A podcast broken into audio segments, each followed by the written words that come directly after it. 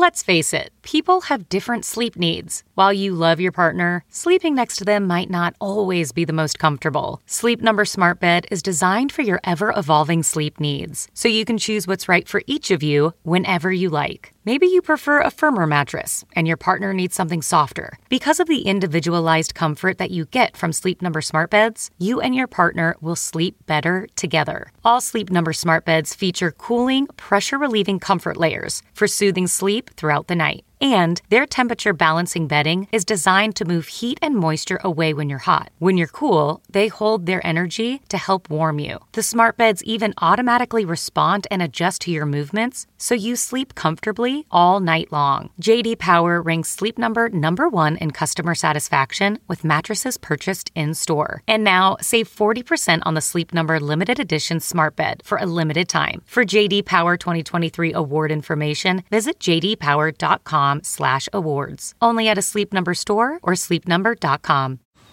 Man, that sunset is gorgeous. Grill, patio, sunset. Hard to get better than that. Unless you're browsing Carvana's inventory while you soak it all in. Oh, burger time. So sit back, get comfortable. Carvana's got thousands of cars under $20,000 just waiting for you. I could stay here forever. Carvana, where car buying meets comfort, meets convenience. Download the app or visit Carvana.com today. Okay, picture this. It's Friday afternoon when a thought hits you. I can spend another weekend doing the same old whatever, or I can hop into my all new Hyundai Santa Fe and hit the road. With available HTRAC, all wheel drive, and three row seating, my whole family can head deep into the wild.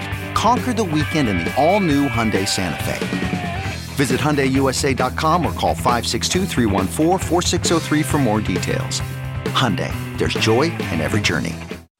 Welcome to episode 192 with my guest Cheryl Klein. I'm Paul Gilmartin. This is the Mental Illness Happy Hour. Honesty about all the battles in our heads, from medically diagnosed conditions, past traumas, and sexual dysfunction to everyday compulsive negative thinking. This show's not meant to be a substitute for professional mental counseling. It's not a doctor's office. I'm not a therapist. It's more like a waiting room that doesn't suck. The website for this show is mentalpod.com. Go there, check it out. You can read blogs. You can uh, take surveys uh, that help us get to know you. You can read how other people filled out surveys. Uh, many of them, people revealing their deepest, darkest uh, thoughts and feelings. And um, um, I'll be reading some of those uh, later, and the uh, got some interesting ones uh, tonight. Um, what else? You can also support the show at the website. Um, what did I want to share? Oh, uh, don't forget if you are in the LA area um, and you're listening to this episode um, on Friday, September 26th of 2014. Uh, tonight is uh, a live recording of the podcast at uh, LA Podfest. It's at the Hotel Sofitel. And uh, for more information, you can go to lapodfest.com. And those of you that live out of town, you can actually watch a live video uh, feed of it um, tonight and up to three weeks after tonight. Um, and the link for that is lapodfest.com slash live, L-I-V-E. So, in case you didn't know how to spell live. Um, so ch- go check that out, and um, some of the, the proceeds from that uh, go to the, to uh, our podcast, so it, it helps us. It's oh, and it's uh, it's twenty five dollars, but if you use the promo code Gilmartin, uh, you get five bucks off. Uh, and again, that's. Uh, uh, the stream and and that is also to see the uh, video streams of all the podcasts being recorded there and there's some amazing podcasts with amazing guests um, so you can find out more at lapodfest.com. All right, let's get to some surveys. This is a Struggle in a Sentence uh, survey filled out by Shannon. And she is uh, in her 20s. And about her depression, she writes Being surrounded by junk food and laying in bed for days. Alternatively, alternatively feeling disgusting and like I'm doing exactly what I deserve. Uh, anxiety. Every new friend I make will only last a few minutes before discovering that I'm an awkward, horrible fraud. By the way, many, many people feel that way. About you. About you, Shannon. No, uh, many people feel that way about uh, about themselves and, and what they they think their friends think of them. Yeah, I sometimes when I leave a room, I'm afraid people are talking about me, which is kind of alternately low self esteem and at the same time high self esteem, like I'm that important. Uh, snapshot from her life, practically begging my mother to go back to therapy and telling her to Google low cost therapy to find help, only to have her tell me she tried and couldn't find any. Then I Google it myself in her area and find countless results, but am too exhausted from years of her never, never helping herself to even send her the links. And the reason I wanted to read this one, Shannon, is because it's with somebody that doesn't want to help themselves, I think the healthiest thing you can do is begin to set boundaries with them and say, you know, um, I, I, I get exhausted um, when I deal with you, or, you know, maybe there's a better way to phrase it, but um, just like uh, there's a person I know who every time I would talk to him on the phone would talk about his depression and how life wasn't worth living and I would encourage him to go see a psychiatrist and he would say no I don't want to be put on meds. And I finally had to say well then we can't talk about this subject anymore because it's just um, it's it's uh, it's not fair. It's not fair um, to to to to do that. And it sounds like that's that might be the uh, the case with your mom, but um, it's a tough it's a tough situation to be in because you want to be there for them, but you also don't want to enable um, them wallowing in self pity and not wanting to um, reach out for help. All right. Um, or maybe she doesn't even recognize that she's uh, there's something about her that's toxic. All right. Uh, this next one is this was filled out as an awful moment, but I feel like more like this is a struggle and a snapshot from um, uh, Violet's life. Um, from the Struggle in a Sentence survey. Uh, and she's in her 20s. And she writes, When I was 13, I'd been cutting myself for a year. I started on my arms, but out of fear of being found out, I started cutting my legs and thighs. I'd forgotten after cutting one night that I had gym class the next day and had to wear shorts. I put them on anyway and sat down on the gym floor and just figured I would be as ignored as I felt I was. Blood was dripping from some of the cuts and a few kids were staring at me, but I remember feeling totally apathetic about the whole thing. The gym teacher looked at me, disgusted and shocked, and told me to go to the nurse. When I got to the nurse's office, she looked at my legs and said, almost smugly, You know I know how those got there, right? I almost wanted to laugh. I didn't say anything. What could I say to that remark? What was worse was when my father came to pick me up from school and take me to the psychiatric hospital. He said nothing but, Mom will be home soon. Not that he was sorry for me, not questioning what made me want to hurt myself, not even I love you or I would have settled for an I care about you. The whole situation eventually led to me getting into therapy, and the funny part was even uh, through all that, I still got no emotional support from dad. My mom would talk to my therapist and seemed uncomfortable talking to me, but made some effort. My dad never said anything to me about it to this day and never took me to therapy. I learned then that adults were either sarcastic and dismissive or emotionally vacant and that I should continue to keep my darkest fears inside me. Well, hopefully now, and I'm so sorry you had to go through that, Violet, but hopefully now you realize that there are tons of adults that are um, present and uh, emotionally available and vulnerable and helpful. Um, but it fucking sucks that you had parents that um, couldn't see that you were in pain. This is a struggle in a sentence filled out by um, a guy who calls himself Adam, uh, Marine and low esteem veteran. Um, he is in his 20s. And um, if I forget to say it, Adam, um, if you get to the LA area, please contact me because I would love to record. Or if you know any other vets um, in the LA area, um, I'm always looking to talk to uh, to vets, especially ones who've experienced combat. Uh, about his depression, he writes, always believing I will never be good enough and hating myself for it. Um, anxiety. Whatever I do or say in public will be noticed, judged, and remembered by everyone forever alcoholism and drug addiction. Ending my alcohol abuse made me realize I've yet to know what self-confidence feels like and that my experiences in Afghanistan will be with me forever. Like a horrible arranged marriage that cannot be divorced for better or for worse till death do us part. Um, compulsive behaviors, constantly feeling unworthy and comparing myself to others. Even when it comes to talking about my problems. I will convince myself that I am just weak and my problems are not severe enough to seek help. I fear that I will not seek help until my life has fallen apart.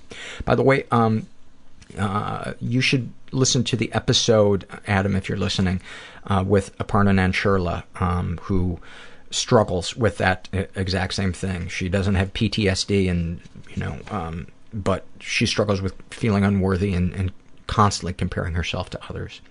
About his PTSD, he writes, As a Marine in Afghanistan, I lived by the mantra uh, slash slogan, complacency kills. It was in my head every day. It has never left and has remained my way of thinking even after getting out of the Marines in 2010.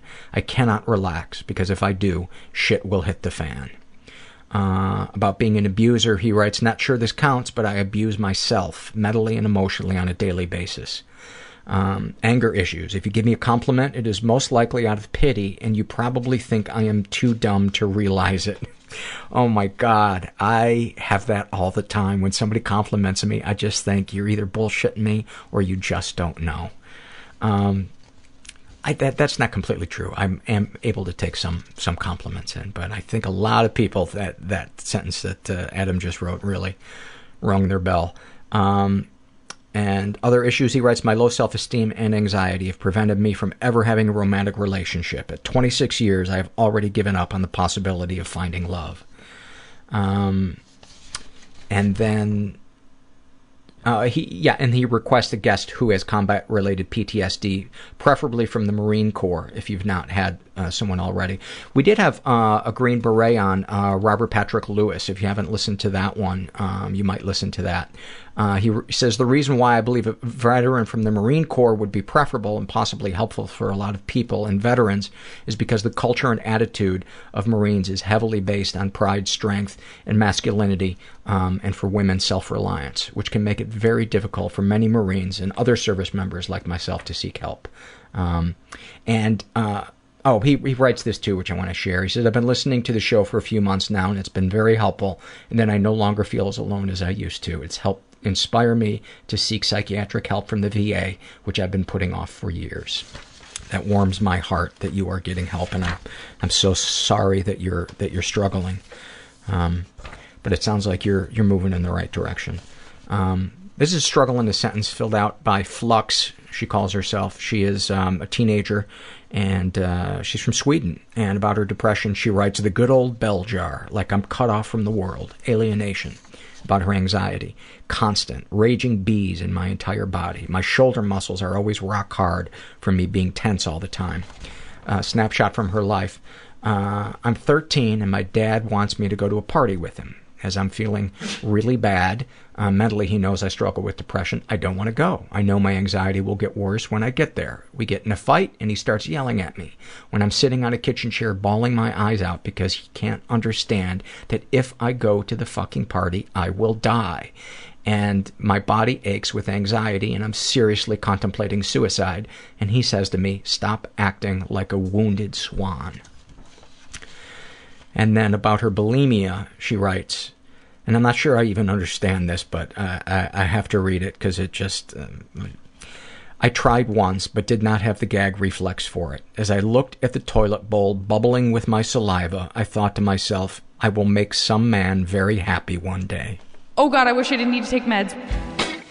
Flat out fucking auditory hallucinations. I would literally wake up running from my bed. I'm afraid that I'll pass my anger on to my son. I thought the gunman was my father. Afraid of not being able to make a living. Um, that's probably going to break his heart if he hears it, but that's that's the truth. They committed him to Bellevue. There was this fear that if I feel this pain, I wish someone could see what was going on and just help me. that it will kill me and I will die and I will drown. You can't think your way out of a thinking problem. And I cried the way that a baby cries. I cried like an animal. It makes me so mad at myself that I do that. The burden of perfectionism. And that's when I got into therapy. Let's talk about that. 'Cause I was like, fuck it, I'm alive. I don't give a shit about anything. You are a shining example of what is best about human beings. I'm worried that the uh, Russian militia is coming over the hill. I know that, uh, but uh, Alice, how you feeling? I'm pretty good. Pretty good. like, I'm here with Cheryl Klein, who is um, you're originally from Canada. Um, No. No? I, I got married in Canada. Oh, you Maybe- got married in Canada. Because I was going to ask you when you came out. no, you. Um, it- it's funny. I actually a lot of people. I, I've mentioned getting married in Vancouver, and people have been like, "Oh, you're Canadian, right?" And I'm like, "No, no, no. It's just Oh. gay marriage is legal there." Okay. Well, congratulations on uh, on doing that. Thank you. That's awesome. Uh, you had emailed me, and some of this stuff, the broad strokes uh, you had shared with me, uh, made me think. Well, let's let's record something. Um, you are a warrior, and you come from a long line of warriors. yes.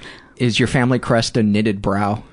Um, it should be. It's funny because at first I thought you said you are a warrior, and I was like, mm, I don't know about that. Thank but you, Paul. yeah, thank you. um, warriors, definitely. Yeah. Yeah. Um, describe. It sounds like um, there from your email there wasn't a tremendous amount of like trauma or stuff in childhood, unless I'm I'm missing out on no, something. um, Okay. I I had a very um, a very loving and stable childhood. Um, both of my parents, their childhoods were a little less stable, so I think they almost obsessively tried to provide a really stable childhood for my sister and I.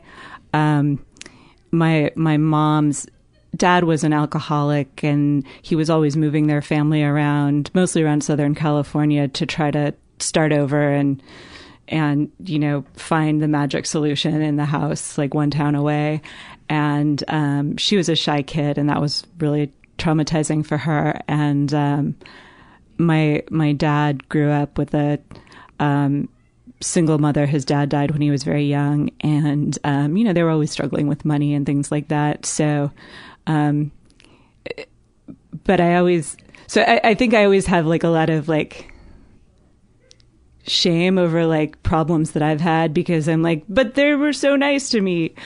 Um, but you know, I think sometimes what you don't, when you have a really loving, stable childhood, is you you don't always know your own resiliency or or get a chance to discover it.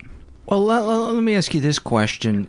You know, having a large amount of anxiety in your family, um, can you technically call that stable? that doesn't mean there wasn't love in your family. Right. I think there can be love, but maybe a lack of stability because uh, sometimes outside circumstances could be, you know, maybe both parents got sick or, you know, whatever. Mhm. Um, so that's just kind of my my take on the on the word stability. Yeah, that that's a good a good point because I think you can have situational stability while having kind of emotional instability. Yeah. Because it feels like oh, there's always this kind of fear lingering. Yeah, and that feeling of of being safe that I think kids need, it's such an important thing because I think it's the template for then how you see the world outside of that. And it sounds from what you shared with me, um, what it what it was like for you. When do you remember first feeling like the world wasn't maybe a safe place or that you were a worrier more than other people? Mm. You know, I remember from a really young age the way that my anxiety would manifest is it was like usually late at night um and it honestly it took me until like 2 years ago to figure out that you know maybe I, that's just not a good time of day for me to like you know address serious issues. But um you know i remember um i remember like lying in bed late at night and having kind of obsessive thoughts and my my mom would come to say goodnight and i would be like mom do you think i'm normal and you know i would have kind of a rotating list of reasons i thought i might not be and she was always said you know she's always really reassuring and said yes i think you're perfectly normal and um But then she'd roll her eyes. a a little bit in a friendly way. I'm sure she just wanted to go to bed. Um, and and I kind of always just thought she was humoring me, you know, like, oh, we know that I'm like this crazy weirdo, and eventually that will emerge. So, um, and uh, then I think what were some of the crazy racing thoughts? Um, gosh, I remember. And what age are we talking? Um, you know, I, I think probably like sometime in elementary school is the the earliest that I Mhm. remember kind of like having sort of obsessive worrying thoughts. Um, and you know, probably by the time that I was like 11, I think I had an inkling that I was gay.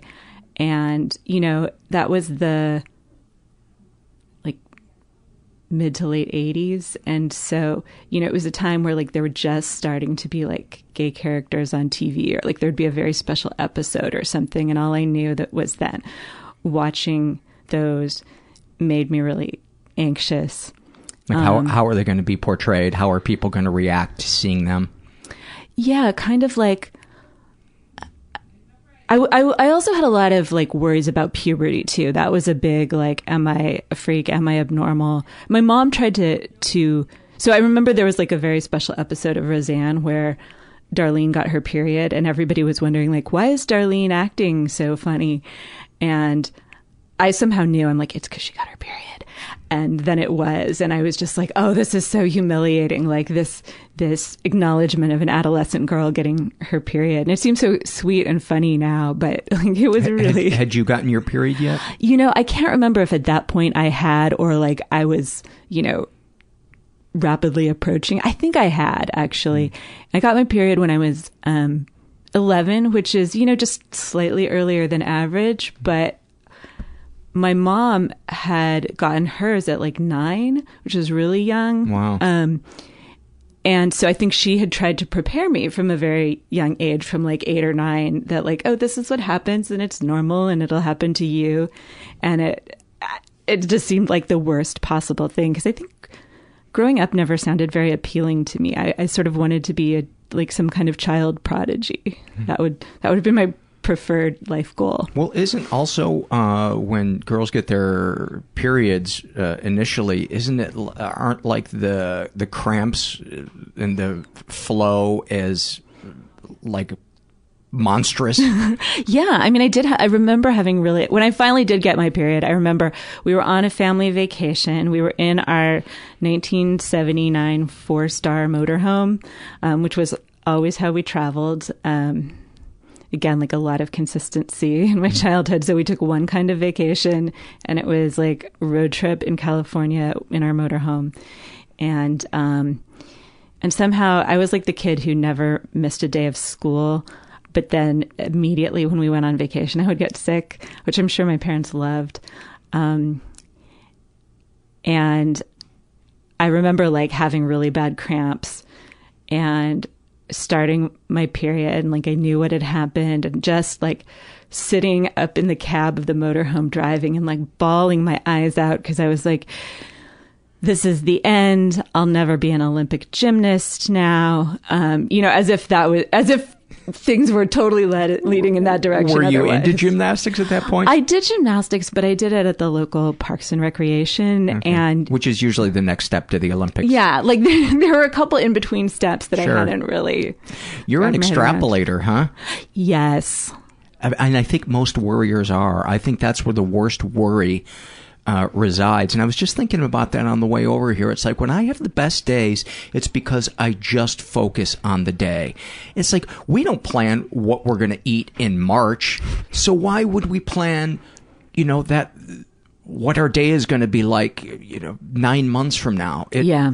and I think there's a difference between having goals and worrying. If you're going to set a goal, what you can do, I've been told, since I always fail mine, um, is that you can break it down into the smallest increments possible, and then you can say, "What is? What can I do today to work towards that goal?" And let go of the future tripping about whether or not that goal is going to work out. Um, but I, I think so much of our time is wasted extrapolating based on how we feel today or how today went or how somebody treated us um, and extrapolating that that is how successful or loved we're going to be in the future. Yeah, I go from zero to doom very quickly, and often the people who care about me have to sort of pull me back from that. Um, but I, you know, I'm a I'm a fiction writer as, as my non day job, and I I often think that some of the processes I have related to writing are so much healthier than in the rest of my life, and I if I could apply those, you know, like my my goals. My writing goals are always like process related goals, like write for an hour today and then I'll do that. And, you know, sometimes it'll go well and sometimes not so well. And I usually feel okay about it either way. And I'm like, why can't I just, you know, apply that everywhere else? Do you have an addictive personality? I think that I do. I mean, I've never, I've never struggled with um, like substance abuse or alcoholism. Um, partly because I do have a family history of it, and and you know, I think the DARE program successfully scared me.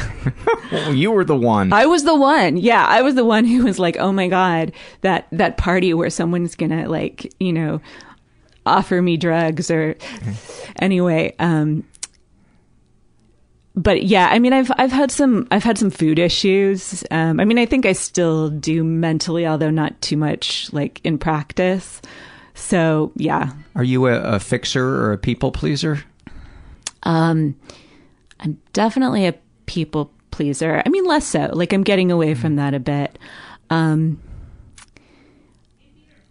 I'm not too much of a fixer. Mm-hmm. I mean, I think I I'm kind of a recovering perfectionist, and sometimes I think that'll sort of bleed into Mhm. trying to fix people things. I think people pleasing, worrying, and perfectionism are very. I think they're they're definitely first cousins. Yeah.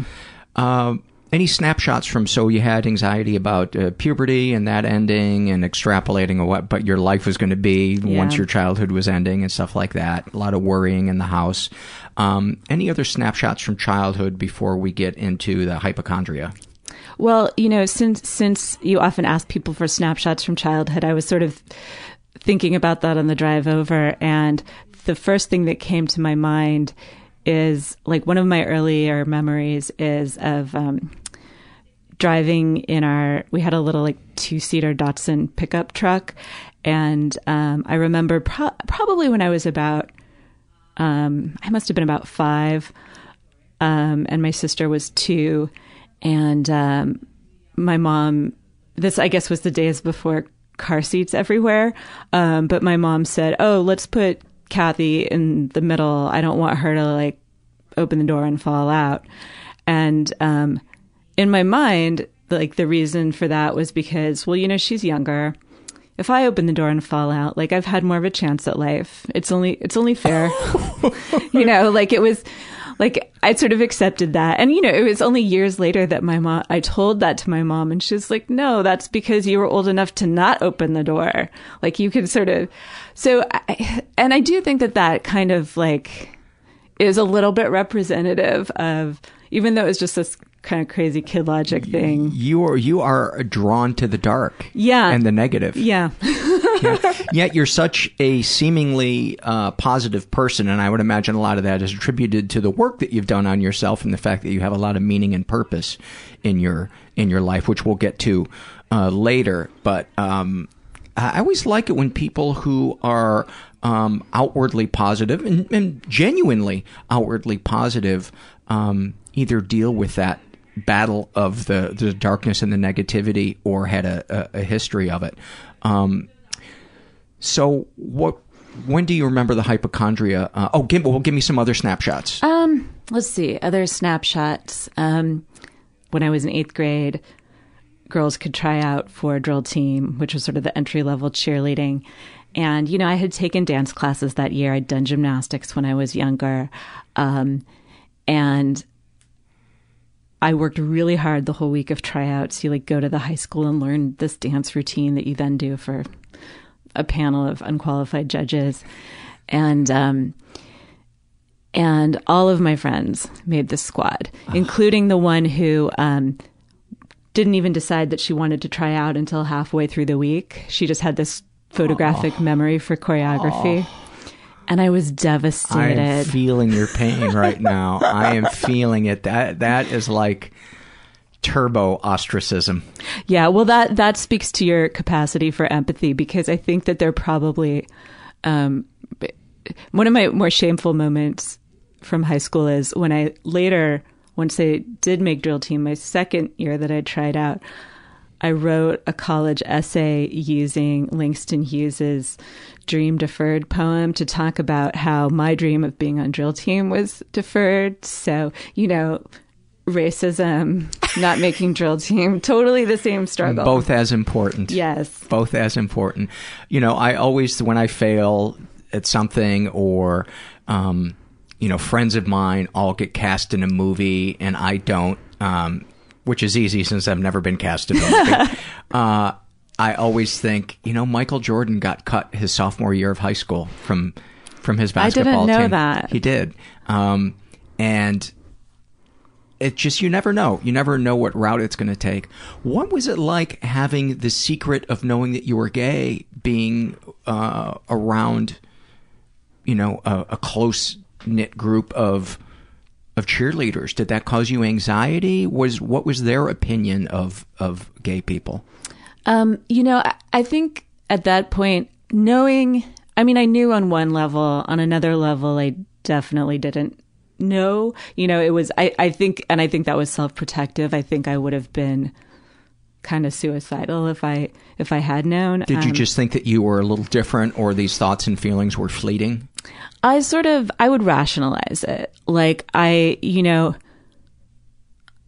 it wasn't even that I necessarily I mean I think I knew there were girls that I were was attracted to, but I I didn't necessarily even have like super strong crushes. I would just have I think for women in particular because even straight women have these really intense friendships Very with women a lot of emotionally times based too. Yeah.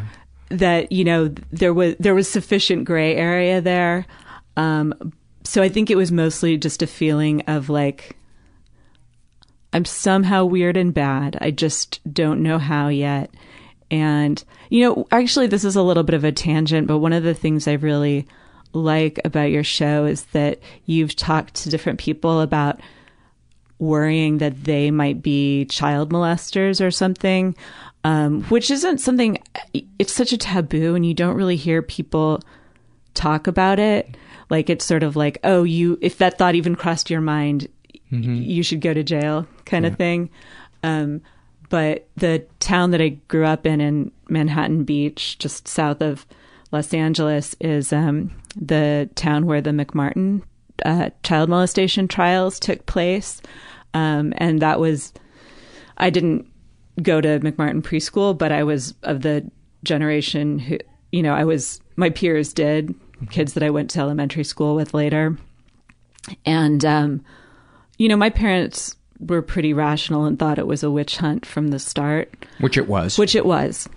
And, um, but I think that that planted a seed where like, oh, this is like a bad thing that people do. And like, maybe, maybe that's what I am, you know? Um, and I want to say for the record that I'm not, but, um, it would, you know, that like, that was one of the like, oh, maybe this is the way that I'm a weirdo.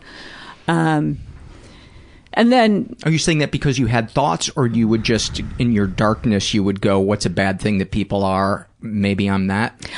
I think it was it's mostly the latter. I mean, I think I did I had like like sexual fantasies about like bondage and things like that that I felt like weren't appropriately vanilla.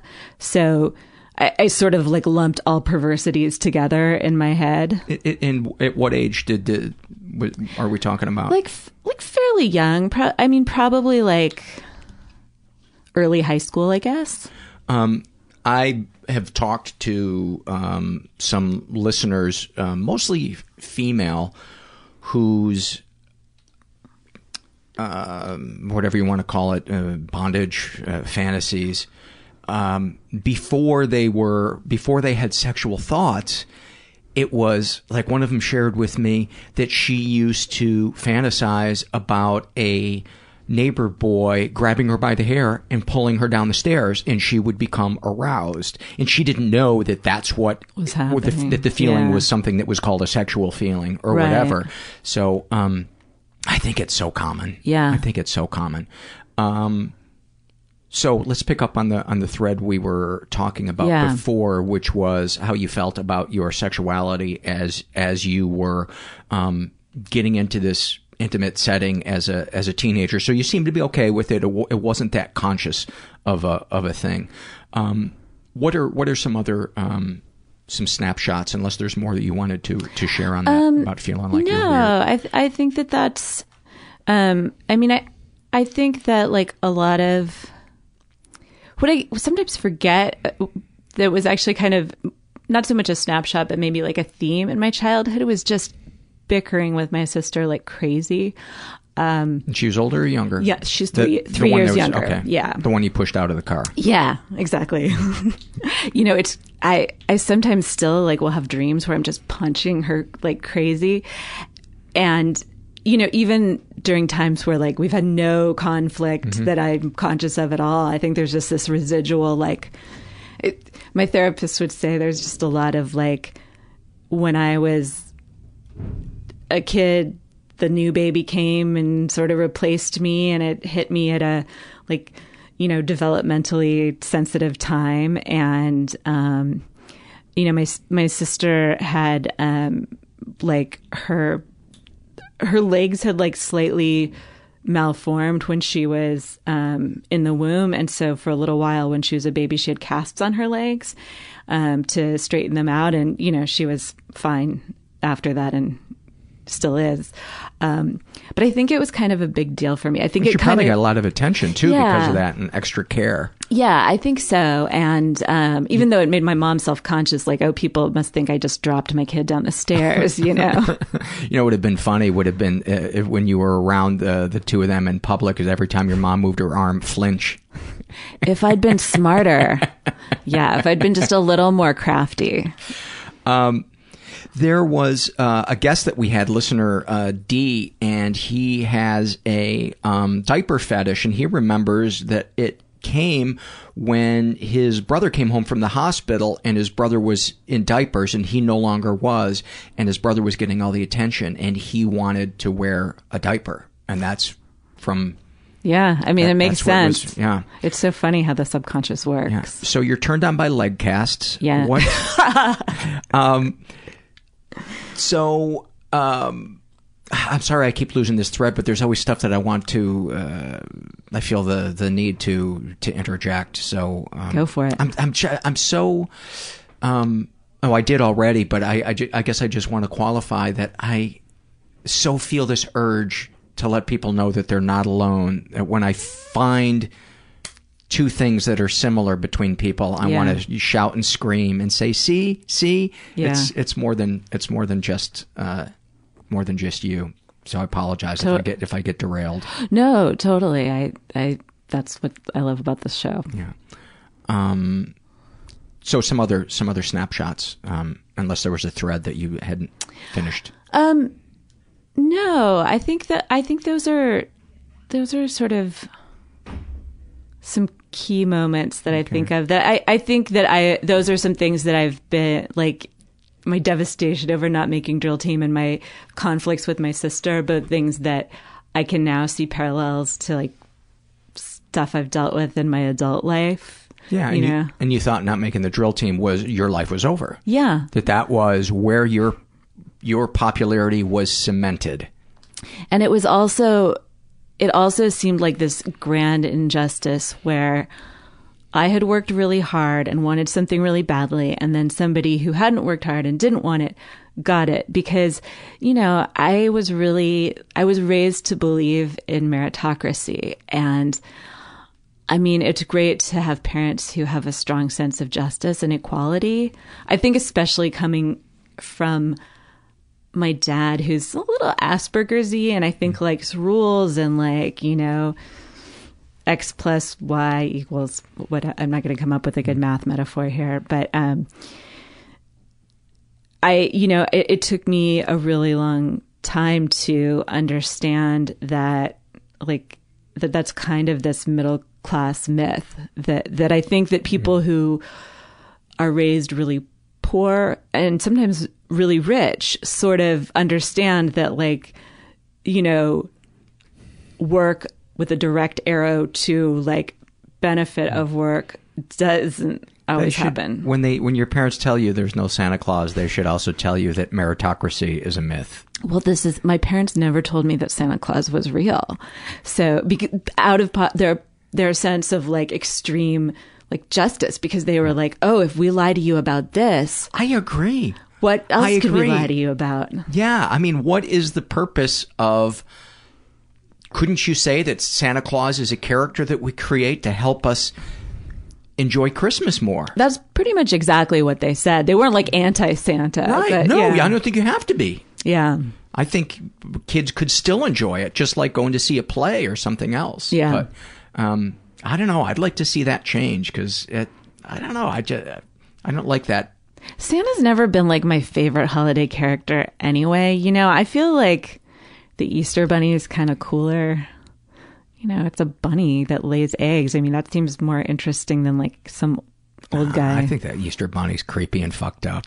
Yeah. That's p- The possibly tooth, true The too. tooth fairy. I don't want anybody in my bedroom. I don't want anybody under my pillow.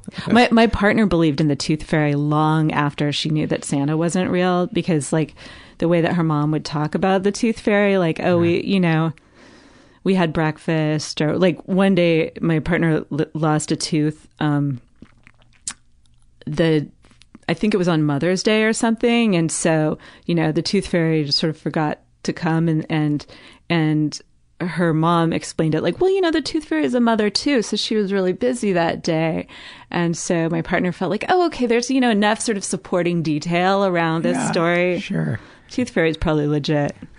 So let's talk about the the hypochondria. Yeah. Um, when did it become a problem, and when did you begin to think maybe this is a mental or emotional issue with me? Yeah. So, um, I had always had sort of like low level medical anxiety, just in that, you know, I'd get kind of nervous before doctor's appointments because it felt like it was a test I couldn't really study for, um, you know, or the doctor was going to tell me to do something differently. Um, and, but, but really not in a like any kind of debilitating way. Um, but then my mom was diagnosed with ovarian cancer in um, 2000 when I was um, 23. And she went through treatment for um, about three years. And then she and went into remission a couple times um, and then passed away in 2003. Mm, so sorry. Um, thanks. Yeah. Um, today is actually her, we're re- recording this on her birthday, June 12th. So I feel like it's a good day to, you know, think about Yeah. family and talk about family and stuff. Um, and, you know, after that, I, I grieved a lot, but I didn't have really, I didn't really have significant hypochondria, but I think it sort of, that sort of planted the seeds. Um, and then in 2010, um, my partner and I decided we wanted to try to have kids. And, um, you know, we had, you know, we, we were kind of open to all possibilities. Um, I had always been interested in adopting, um, but she was kind of like, look, you know, we've got two uteruses between us. Maybe it'll be really easy to get pregnant. Why don't we try that first? And that seemed fine to me. And then I started to get really excited about it. Like I had never had any sort of daydreams or hopes about like I'd always wanted to be a parent, but I never mm-hmm. necessarily wanted to biologically have kids. But once I put my mind to something, like I really want it. What do you wear when you go sperm hunting? What did I wear? I don't know, but there is a there's a friendly lesbian owned sperm bank in in Pasadena. So, you know, the great thing about being in a city like LA is you just go to your friendly na- lesbian owned neighborhood sperm bank. Is it called the turkey baster? I feel free to stop me at any point. It's I am on a bad joke roll. I would love to go to to a place called the the Turkey Baster. That would be no, they're they're very like pro women and embracing and but I think since then we've both turned into to cynics where we're like, yeah, they talk like you're going to get pregnant when you go in there, like it's a given. And um, you know what what we were to discover is that it it was not a given. Um, so I, we decided, like, I'm a year and a half younger than my partner, so we decided I'd, you know, give it the first shot, and um, and you know, people were sort of like, "Oh, you you um go running, you're healthy, like of course you'll get pregnant right away," which in my mind was like, "You're a good person and deserve to get pregnant." So therefore, the f- reverse of that, if I don't get pregnant, I must be a bad person. Like my subconscious was doing that. I can't math. imagine how many people feel that same way. I think so. I mean, I think people do. I, I think because my experience with infertility has often been so isolating, like my kind of gut it wants to be like, no, actually, nobody else feels that way. it's just me. but I I know that's probably not true. Uh, by the way, when I was 10, I was told by a doctor that I will most likely be sterile, which was an odd thing for somebody to mention very offhandedly, like, you know, like you, you're going to have the flu for another week.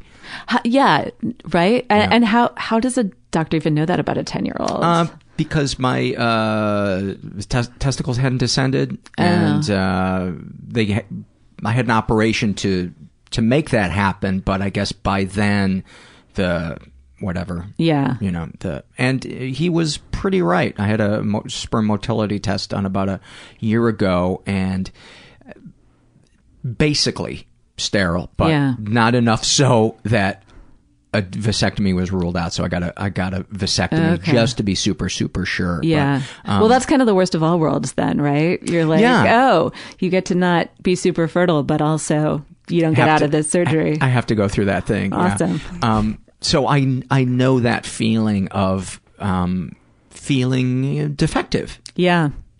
Yeah. And so I had, at the time, I had this great sort of Cadillac health insurance coverage and, um, that is, you know, on my lifelong gratitudes list. But so it allowed me to do some, you know, because we're two women and there was never like a, a period of like, we'll just let nature take its course and see what happens. Like I, I think part of what triggered the hypochondria was like this process became immediately medicalized. So I had some fertility tests um, that showed like like really the most kind of mild kind of infertility. Like maybe I had a blocked fallopian tube and my progesterone was slightly below average.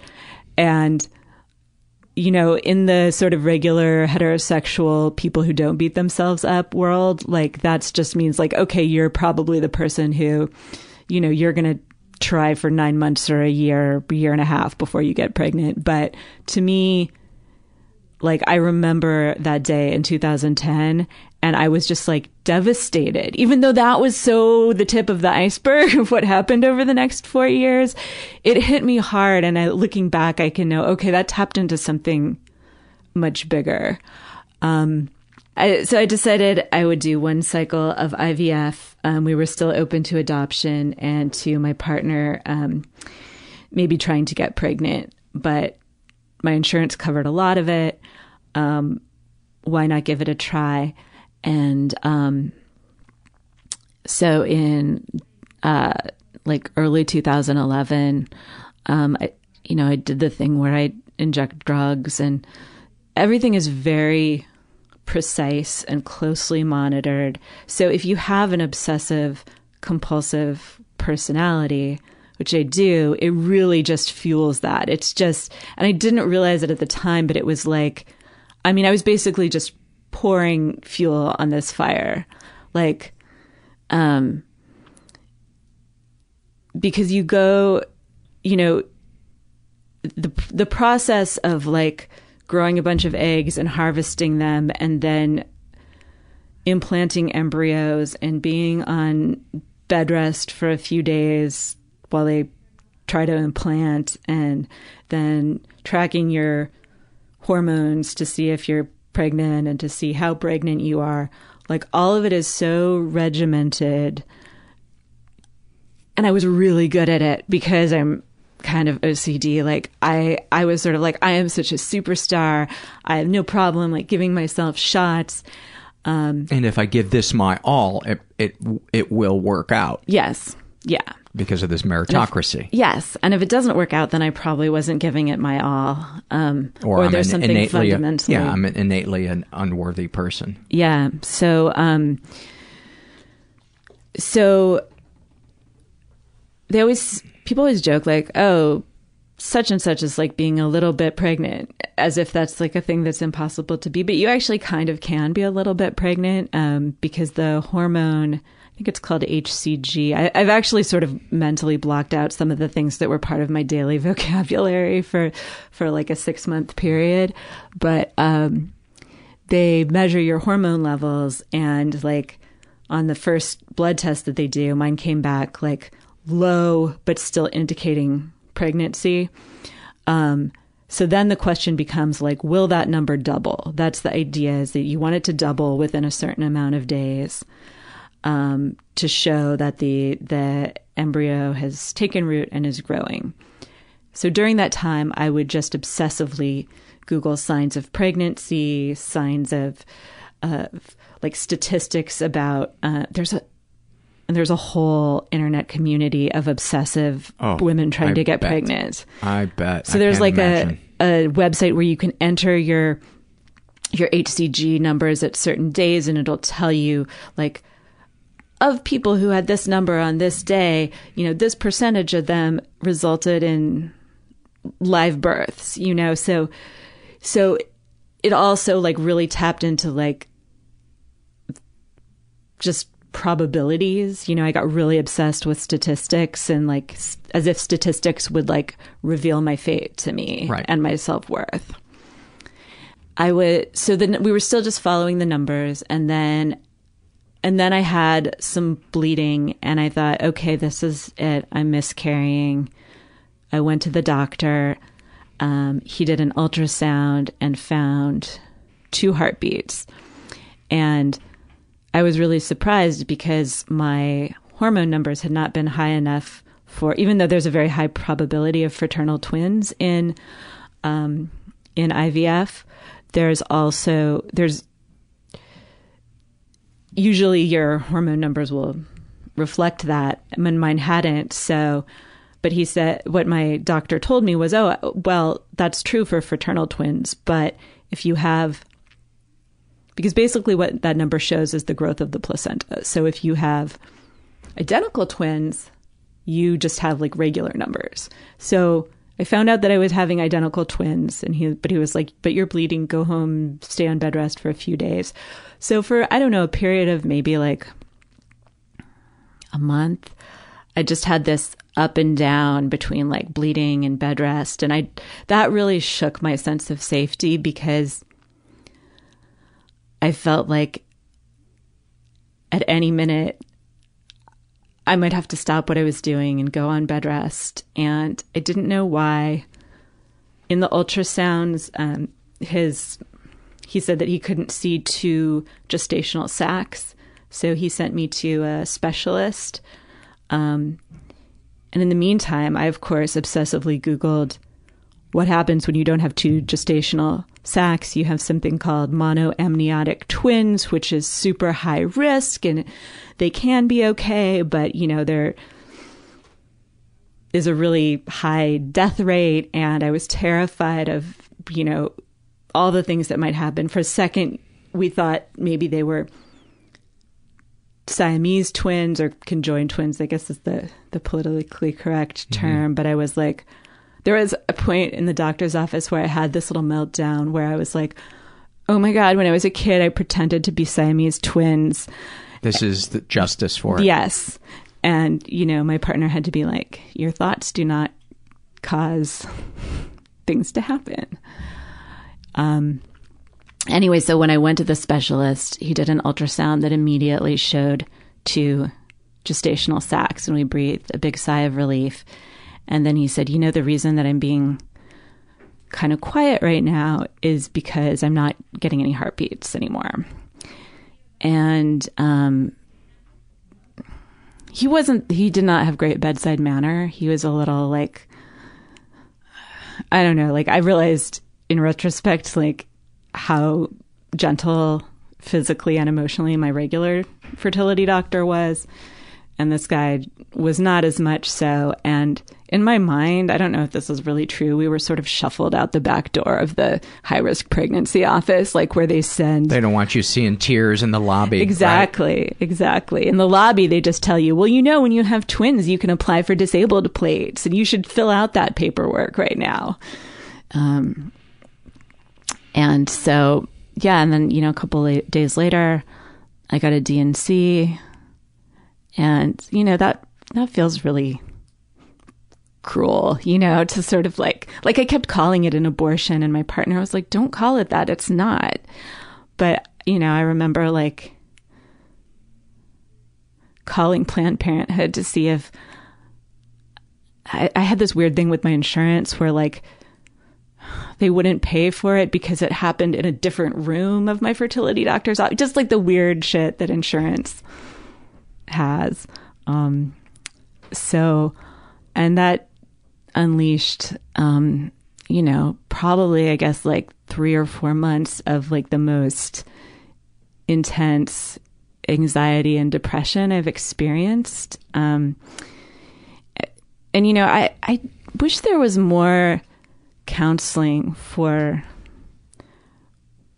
I, I wish somebody would hand you like a so you had a miscarriage pamphlet. I mean, of course, there's information online, but like, you know, nobody really said, like, hey, just because you don't have a baby doesn't mean you can't have postpartum depression, you know? Um, and I think that's really what I had in addition to a lot of grief. Um, but it, it took on this, like, particularly sort of mentally ill component, or like it reached this level that I think you know, was beyond like the more straightforward grief I'd had after my mom died. Um, and, and the form that it took, I'm realizing I'm ans- there's a very long answer to the hypochondriac question, but I think, you know, it had been this sort of perfect storm of like this intense inten- attention to my body and to tracking things and to living from medical appointment to medical appointment that like I didn't know how to turn that off. So I just sort of poured all of my grief and anxiety and depression into that. And, you know, my body was going through some kind of weird hormonal things naturally, but I was so hyper aware of everything that, you know, during that time, like I I don't know, I guess I had some like mild tingling in my toes, which hormones can prompt, anxiety can prompt, sleeping. Oh, the other thing is I had this is the main thing. I can't believe I forgot about this because it was like I mean, that's probably why I forgot about it, but it was like every night I'd wake up in the middle of the night with my fingers asleep, and it was usually the like my ring finger and my pinky finger which had, you know, periodically happened at other times in my life. But, um, um, when it, it was happening every night and I was around this time, I had a, um, a friend, not a super close friend, but like a sort of acquaintance friend who was diagnosed with MS. And I just became obsessed with this idea that I have tingling in my fingers. It must be MS. And I, I diagnosed myself with a lot of things during this time. Like, sure, you, you have access to Google. Why wouldn't you? I know. Why would you limit it to one thing? No, I also was sure that I had like neck cancer. And, you know, like I had people be like, "Is neck cancer even a thing?" It is. And for it is. It is for people who failed drill team. right. Exactly. For mm. me, it could it could be a thing. I was I was sure that I had ovarian cancer like my mom did. I, you know, I'd had a history of um, benign breast lumps. And so I had gotten ultrasounds and stuff, but I was sure that, like, you know, I had breast cancer. And I guess this is the like dot, dot, dot foreshadowing part. But, um, Um, if I can just interject Yeah. for one second, um, some great articles have been written by uh, Dr. Jessica Zucker, who is a, a guest. She's been a guest on this program twice, and uh, she's written very uh, eloquently about the emotional um, weight of having a miscarriage. Hmm. Uh, so uh, search her out uh, online. She blogs uh, for the Huffington Post. Hmm. And she can be followed on Twitter at Dr. Zucker. Um, so you could also tweet her and say, hey, can you post links to your um, articles about this or ask her questions? Oh, that's really great Yeah. to hear. You know, during that time, my partner kind of encouraged me to find a support group or something. And, you know, I was in therapy um, already. And I, you know, I was just trying to like take care of things medically and i i mean the way that i described it to her later was like you know it's really hard to ki- kind of like look at a map when you're just trying to keep the car on the road Mhm. which is i guess that's like the catch 22 right it's sometimes when you need those resources the most is when you're like the least equipped to seek them out and you know i, I mean I, I think that you know like a big lesson I took away from that was like, yeah, go f- go find the support. You know, um, find more than you think you need. Because it, it helps you deal with anything. Yeah. There's there's nothing that can't be uh, eased in the long run by uh, a good support network. Nothing. Yeah. Nothing. I have a friend right now um, who's going through some serious, serious health issues. Uh, he needs a heart transplant, Mhm. and um, and he's angry and he's scared, and um, but he's talking about it. And at our support group meetings, he's letting his anger out. He's letting his sadness out, and we're rallying around him, you know, and we're calling him, and we're reminding him that he's loved and he doesn't have to go through this alone, and what he's feeling is normal. Because, you know, sometimes he's feeling um, ashamed that he's not handling it like a quote unquote man, and we keep telling Yeah. him you are handling it like a man because you're being real about your feelings. You're not trying Yeah. to do this macho movie bullshit. And um, it looks like it's bringing up emotion in you right now. Well, I just I feel I mean that it's just so true. I I feel like my big takeaway from a really difficult 4-year period was that there's really no I don't know like we we live in this society that really like rewards people who sort of pull themselves up by their bootstraps and do it all by themselves, but I think that most of those First of all, I think most like so-called self-made men or self-made people, like if you scratch below the surface, they had a ton of support, and that you know mostly independence is like kind of bullshit. Like it's not really something to aim for. It leads to a lot of loneliness. Yeah. Um, a lot of being trapped in your head, and a lot of successful people. If you scratch below the surface, um, there there is an emptiness beyond what they do for a living. Yeah. And I think that the people that are successful and have balanced lives, when you scratch below the surface, those are the ones that have a, a support Yeah. network and they take the time out to care about about other people in a way that's kind of genuine. You know, that's not wearing the mask of caring, which I think a lot of us um, can do. Um, Yeah. I can I can fake that mask on some days. The the other thing I, I thought of when you were talking about your friend who who's you know has a lot of like fear and anger about his health problems was um so I I'm my day job is I'm a, a grant writer for Homeboy Industries, which um They're provides- awesome. I've I've bought their goods at, far, at farmers markets. Yeah, they ha- they have um, they have great food and they have job training and wraparound services for former gang members and um, people who've been in prison. And um, you know, we had this. A lot of our senior staff, our, our full time professional staff, um, are people who've come up through our job training program, and so are former gang members themselves. And we had a meeting, um, a staff meeting the other day that, um, you know, there were some fairly serious debates about the direction of the organization and, um, and stuff was coming up and these these two guys were were kind of you know taking really different philosophical stances, and you know, both of whom are are former gang members who did a lot of time in prison, and like you know their their speech starts to become just a little more street than it usually is. And i had this moment where i was like oh am i going to sort of see this other side of them that i has always been in the background? And even though they did get more agitated like they both ended with like i love you dog. I love you dog.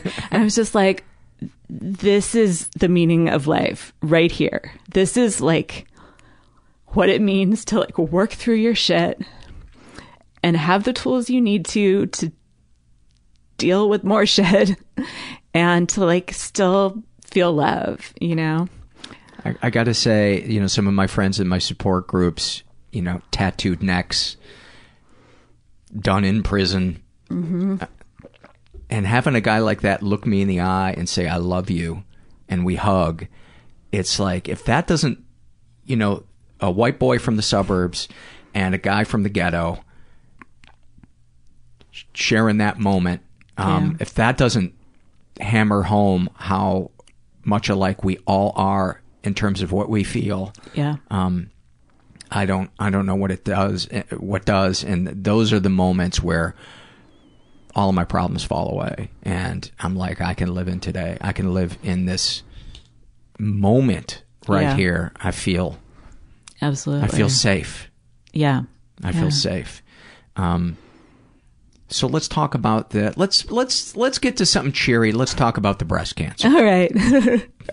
so, um, in, I guess it was like early summer of 2011, like my depression, anxiety was, I think, like hormonally starting to ease up a little bit. But at that time, I was also like, I mean, it had gotten to the point where I remember because I had Googled the symptoms of MS and one of them was vision changes, suddenly I just started to question everything I saw. Like I would look at streetlights and be like, are you supposed to see the beams coming out like that? Like I've never had an official panic attack, but it sort of felt like a slow motion panic attack. It to me. sounds like it. I mean, it sounds like your like your brain was was warping. Yeah.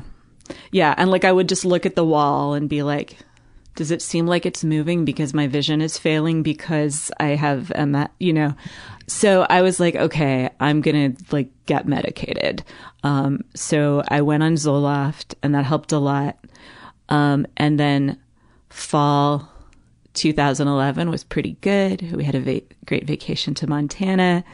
Um, we signed up to with an adoption agency and activated our profile and then in spring of 2012 my partner who had been going through grad school to become a therapist and had sort of I mean, you know, I was not I was no picnic during that time and Because her- of your hypochondria. yeah, because I was melting been, down. and you hadn't been diagnosed with breast cancer yet. no. And were you melting down just because of the ripples from the miscarriage and your general hypochondria, or was it your your health was generally uh, truly beginning to fail? No, not at all. My health was totally fine. So this is this is all all um, in my head. okay. Yeah.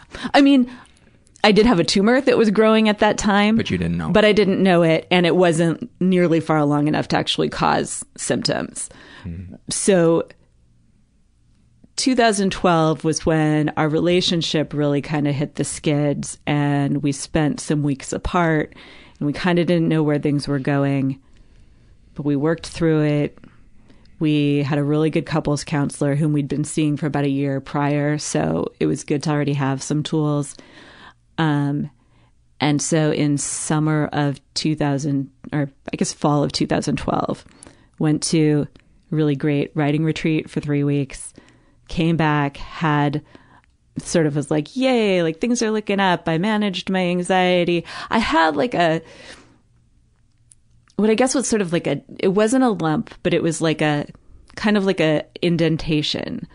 Um, but I was like, look, I know my history with hypochondria. I know that um, I've had things that are very similar to this before that I've gotten checked out that turned out to be nothing. I'm not, I'm just going to go on this writing retreat and not give myself, not just constantly feel myself up for like I love that you call it that. Yeah. Um, it's like, it's the, the least sexy feeling Yeah. oneself up ever.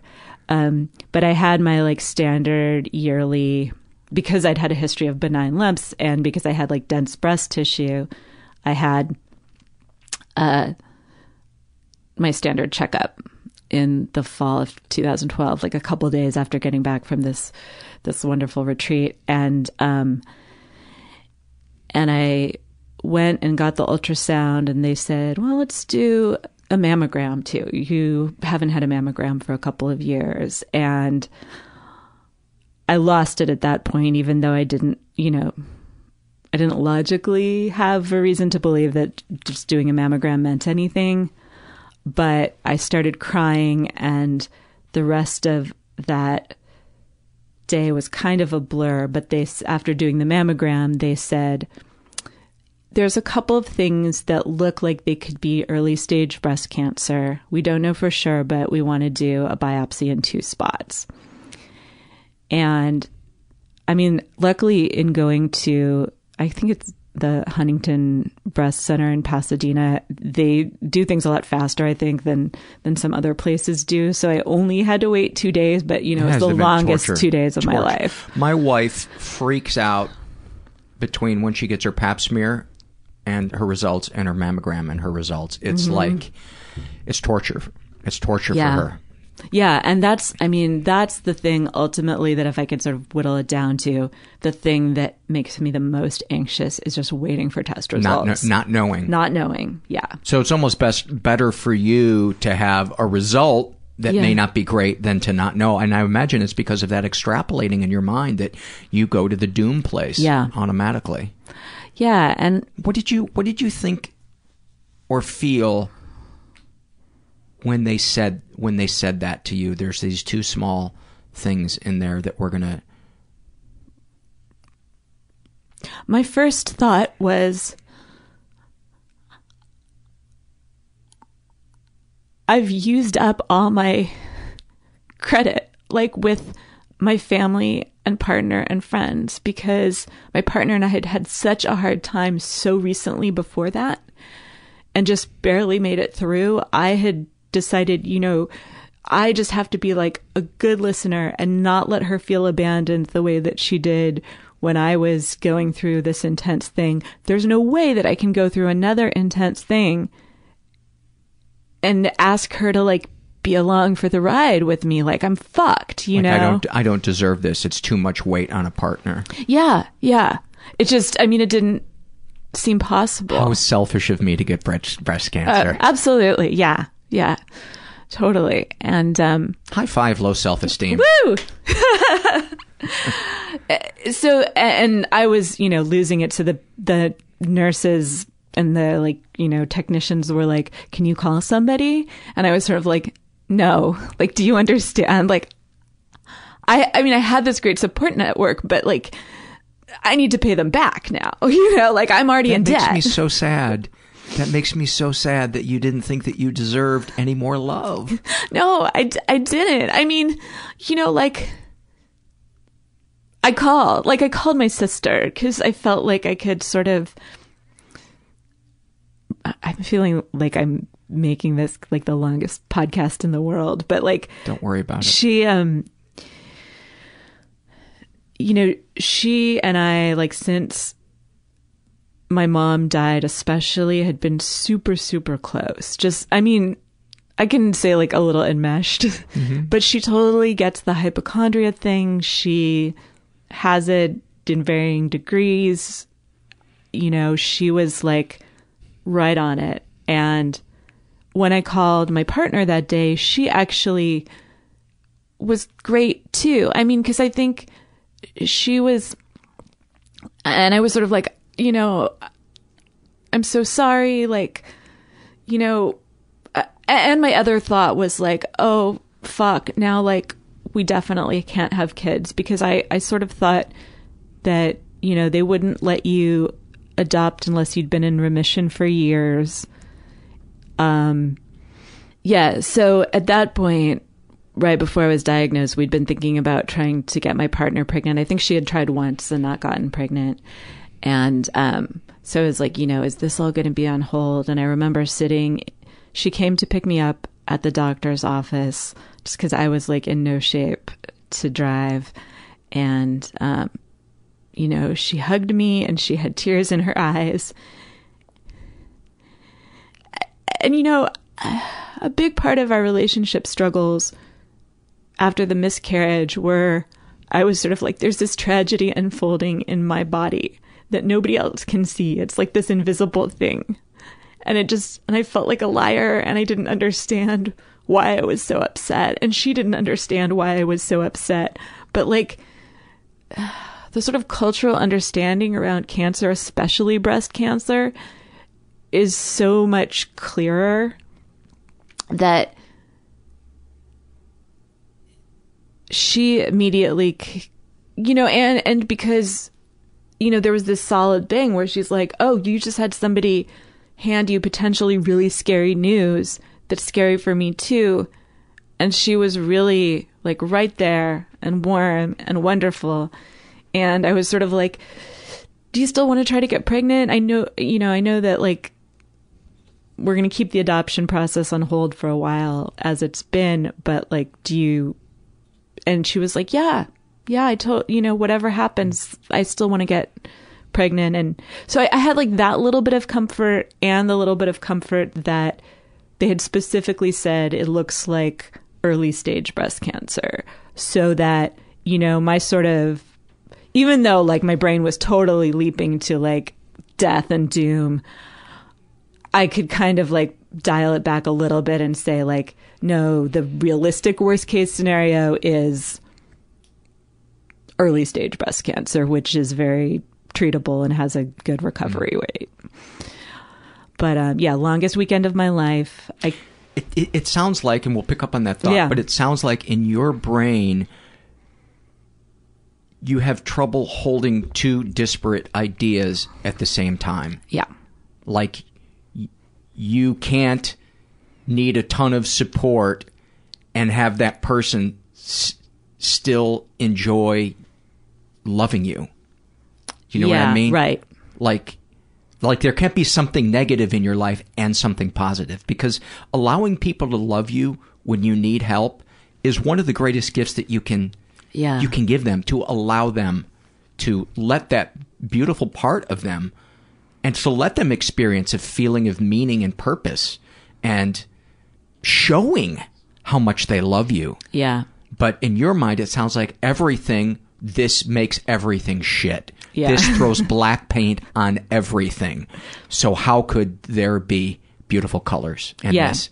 And I would imagine you discovered there were beautiful colors in this experience. Yeah, I mean, kind of like the the short version of the story. The the takeaway from my experience going through breast cancer treatment is that doing sort of everything wrong, you know, wrong in quotes after my miscarriage actually like paved the way for me to have a really positive positive in quotes experience with going through breast cancer because I it was like this rehearsal in a way. I mean, there were there were a lot of things that aren't comparable, but there's also a lot of things that are.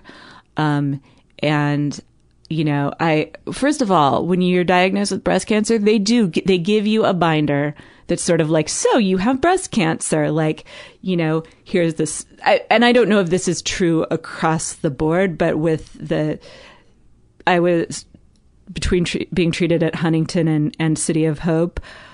Um, they hand you a binder. It has all kinds of resources. They assign you a social worker who calls and checks in. And she was kind of a ditzy social worker, but you know, she tried. And like, there's all kinds of resources and support groups. And, um, and I felt like so incredibly cared for, partly because I sort of had the luck of good infrastructure and really kind, skilled doctors and partly because I think I knew more how to find what I needed and advocate for myself and let myself be angry. Like, I think that going through infertility and miscarriage and just trying to have kids for a long time has really put me in touch with my anger, which I've, you know, I've always been quick to cry, obviously. I've, I've always been somewhat emotional, but like I was never angry. And I think I never felt like I had a right to be angry because I always felt very privileged. Um, and then I just sort of felt like, you know, fuck it, I'm angry. Like it does, whether I have a right to be angry or not, like I'm just angry. And, um, and I think my partner, like, sometimes has felt a bit exhausted by that. Whereas she's a person who, like, will go to anger before she goes to sadness. And, you know, I've really, I have a blog, and I think people who have read my blog over the past few years know that I'm very much in touch with my anger. And um, what's, the, what's the address of the blog? Oh, it's um, it's breadandbread.blogspot.com. um, you know, like bread and circuses or bread and roses, but just bread. I really like carbohydrates. I'm not gluten free. The first thing that I asked for as a kid when my mom asked me what I'd like, I wanted a cracker sandwich. I want two pieces of bread with crackers in oh my god! It. Yeah, so that I, sounds, I would love that. Yeah. I like might have that for lunch later today. Um, so yeah, it's it sounds like um, how could um, how could I be having support from these people and be angry at the same time? How could I be having this privileged life and Yeah. be angry at the same time? God, it seems like so much of life is being able to embrace those two disparate things at the same time and saying, this is, this is what life is about is, Yeah. is being able to wrap our head around that. And if you think about it, no, that's, that's how the universe is, is everything has an equal and opposite reaction. Yeah. Everything has its opposite for there to be balance. So why shouldn't we be people with the light part of ourselves and as Jung said, the, the shadow part of ourselves. Yeah. And it's one of the things that my therapist always encourages me is don't deny the shadow part of yourself.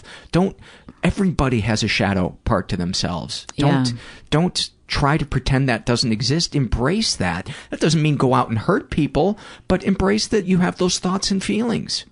Yeah, and I mean, I've I've actually like at times really enjoyed embracing that. Um, uh, you know, it's weird because I I mean, you know, I was an English major and like I it's the complexity of people in the world is always what interests me and yet when it comes to myself my thinking has often been really black and white and it's obviously something I still struggle with. We're probably not going to remember what it was, but there was a thread that, that we had before I said it sounds like you're you were having trouble uh, holding Yeah. uh, two things at the same time. I think that was the, the, the point that that I was making, but it, we were talking about uh, the the Well, uh, maybe just the the feelings of um, you know deserve. Deserving. Yeah, like you know, how can I be so privileged but also so angry and feel so wronged? And I mean, of course, you can be privileged in one way and not in another. It's not. Yeah. It's not like the hardest thing to wrap your mind around, except that it is. Um, so I think I really like as I was going through cancer treatment, which was was from, um, which was basically, you know, from Christmas of 2012 through um, like summer of 2013, and um, I I really let myself be angry. I let myself be taken care of. I think you, I think on one of the shows you were talking about how, like, you kind of like how cared for you feel in a hospital. Like, Love it. when they give you the good drugs and a they, warm blanket, a, a nurse that has empathy. Uh, it's it's the greatest. so for all like my complete terror of like any diagnostic medical situation i actually like have the warmest memories of like going in for chemo and even surgery. Like I had a Had a double mastectomy and with reconstruction and then later because also in this process I, I found out that um, I have the uh, BRCA2 gene. Um, so as a precautionary measure, I, I, um, I had my ovaries out when I did my second reconstructive surgery, and most of those experiences, I I have pretty positive memories of. I part the first surgery partly because you know when they they do the surgery, they take the tumor out, and they also look to see if there's any metastasis to the lymph nodes, and there wasn't. So, like, Thank luckily, God. I you know I had good news. I also found out the tumor was really huge. Like, I was I was a uh, double D going in, so there was like a lot of places for cancer to hide, and um, like That is such an awesome sentence. that is such an awesome sentence. Yeah, I was uh, I was carrying around. Uh, you know, I. This is also what I hate. So like, when you're pregnant, like they're constantly telling you like now your baby's the size of a blueberry. And you like it's always fruit or a vegetable, and then they do the same thing with tumors. And so I, I was like, my tumor was like it was like ten centimeters. So that's like I was like that's the size of like a summer squash and i, I picked a vegetable that i really hate um, but it, i think i also i had this deep shame about going through cancer treatment partly because i felt like i ended up hearing a lot of stories from people like you know i'm i'm in my 30s and i know a lot of people who their primary experience with the medical world is when they had a C-section, you know? Mm-hmm. So, and I just wanted to be like, stop fucking comparing your C-section to like me like getting my tits cut off, you know? Like, I mean, strangely, I was actually, so I, I have a, a doc, I mean, this is obsessive too, but in a useful way. I have a, like a Word document where I kept all my medical notes and it's labeled free boob job. Um, that was that was my gesture to positive thinking because I always sort of wanted awesome. like smaller, perkier boobs. Um, and so I um, yeah, I, I guess my point was that like I had my actual medical experiences in terms of treatment were really positive and I have like fond memories of like I was well cared for and I let myself be well cared for. Um, although I did actually like since we are talking about anger, I did have what I kind of think of as like my little like bit of like performance angry performance art, which is that before if you're a woman of childbearing age, anytime you have surgery, anytime they give you general anesthesia, they make you do a pregnancy test and so the surgery where I was, and you know, already I've had experiences with infertility. I'm in a relationship with a woman. I could not be less pregnant. And the surgery that was my second reconstructive surgery, where I was also having my ovaries removed, I was like, it's just so, it's so mean to make me do a pregnancy test before the surgery where that they have to make sure you'll never get pregnant. Um, That's th- ridiculous. It, it's it's totally It just like cruel. Lawsuit cruel to me. culture. Yeah. And I was like, you know, I'm going to say no to the pregnancy test. I'll sign whatever I have to sign to say I won't sue you. Yeah. And they sort of like like the, I'm so like a people pleaser and not a troublemaker, but I was like, I'm to make trouble. I'm to like I'll probably have to take the pregnancy test anyway, but I'm to put up a fuss. Good for you for advocating for yourself. I mean, that sounds like you did grow from the from the previous experience because ultimately, isn't that what what the extrapolation and the racing mind is about? Is because there's something that we can't let out. There's something that we feel that we don't have control over, and so often I think it's uh, you know afraid of upsetting people Yeah. or or whatever, and taking power in our lives, sometimes the, the healthiest way is one that disappoints other people or makes them uncomfortable. Yeah, and I've gotten a lot more comfortable with making other people uncomfortable because and I think that was what that was. I was kind of like look, I mean, it's the hard thing about all of this is there's no like person I can blame, even though I periodically try to. Um, but I, I still felt like, look, I know you're taking my ovaries for my own good, but you're taking them and I don't have to like, you know, just underscore how not pregnant I am by taking your stupid test. Um, and finally, they when they sent my um, gynecological surgeon in, she was like, you know, I, they sent a couple of people in to try to talk me into taking a pregnancy test, and um, she was like, you know, I, our America's very, um, you know, lawsuit happy. That's that's why we have all these laws. There's so much paperwork. You know, it's not like this anywhere else. She's like the country that I'm that I used to practice in. Um, women have to, you know, can only have like surgery with their husband's permission, um, and whatever the doctor decides to do is it's just the doctor knows best. She's from Canada. right. Yeah. She is from, um, she, I think she is like ethnically Armenian, but she's from Iraq and she used to practice in Baghdad. And I, you know, I had my moment of empathy and of it could be worse. And I was like, okay, I could be, I could, I could be an Iraqi woman waiting for my husband's permission, um, to have some kind of surgery that I don't want. So, um, Although that sounds a little manipulative. on Oh, her- her totally, part. totally. Yeah. but successfully so. Yeah. you know, I'm like, She's good. Yeah, she was really She could good. turn pro. Yeah, Yeah. because she wasn't like she didn't like package it in a really guilt trippy way. So I was like, all right, I, I'll take. Like of all the people who tried to talk me into it, you win. So congratulations.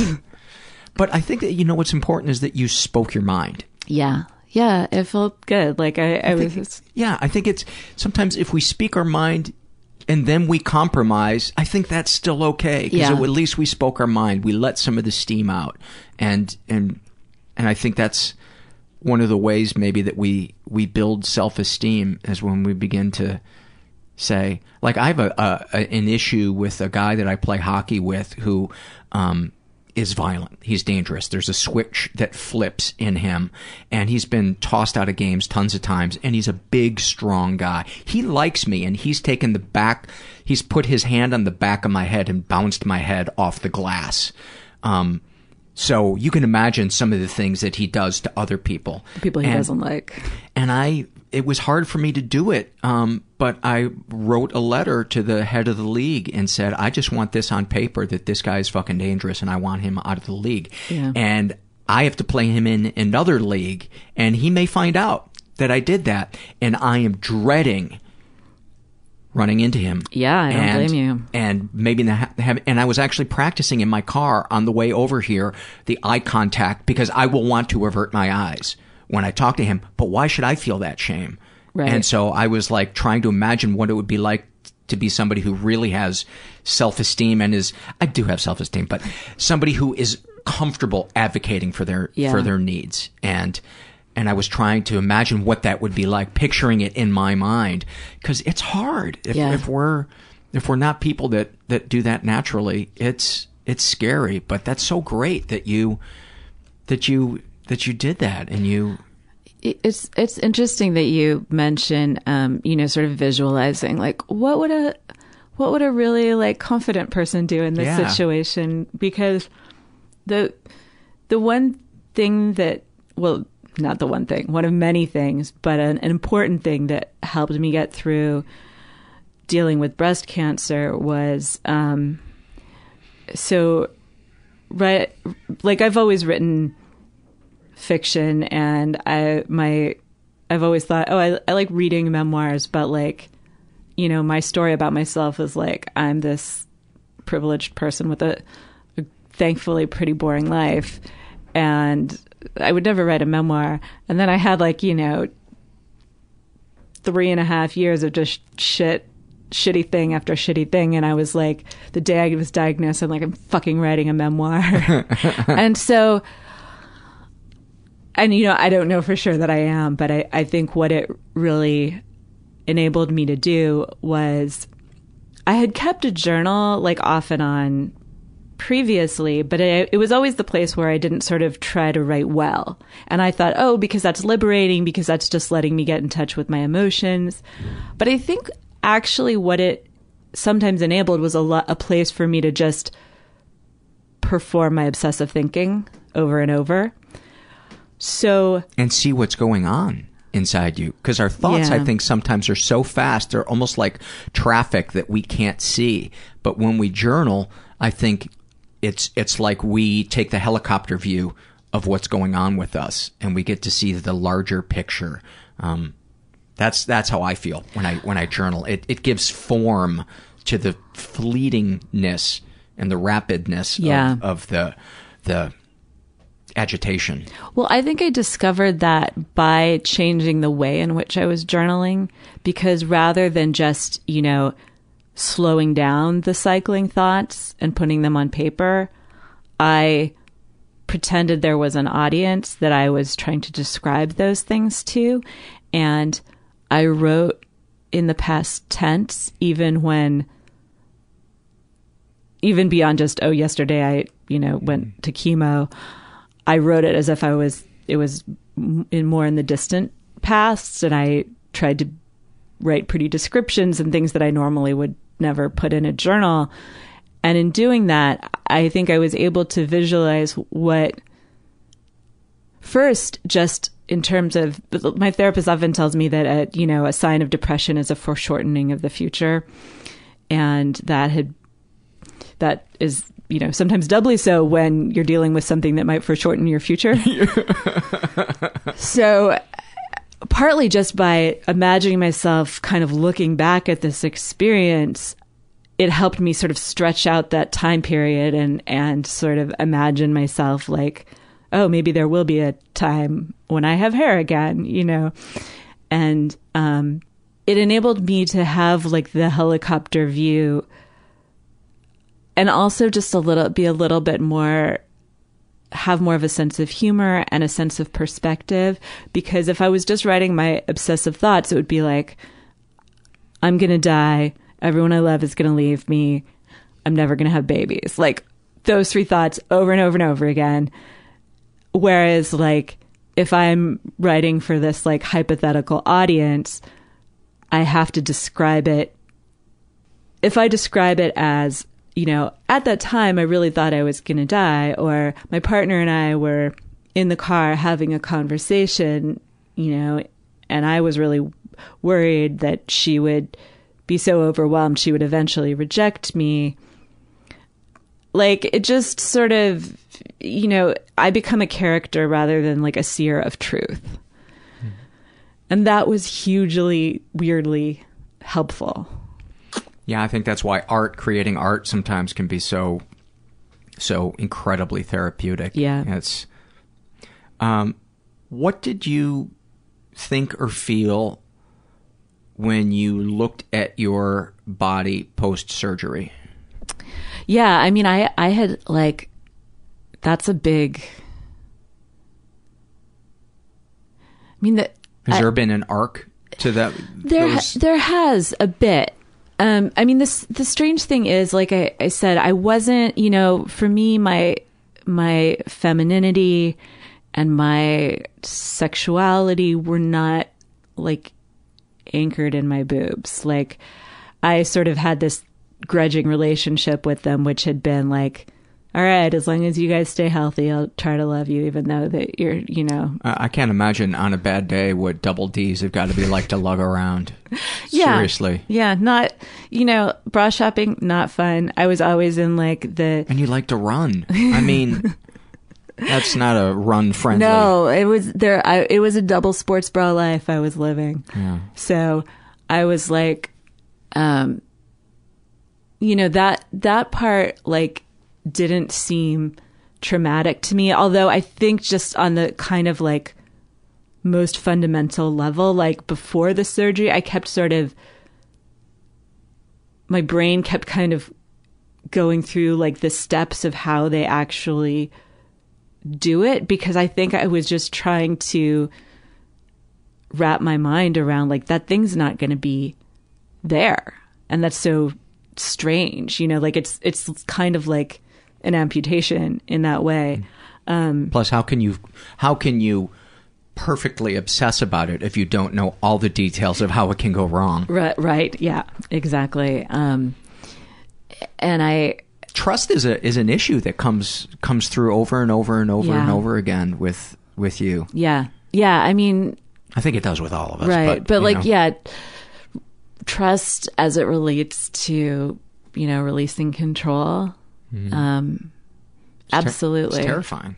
and i'm not in some ways i had a lot of trust like i wasn't one of those people who like you know obsessively researched my doctors i was sort of like hey everyone knows city of hope is good instinctually i i felt good about the people i was meeting with you know So there are things that you can go, okay, Yeah. hands off, surrendering. yeah Okay.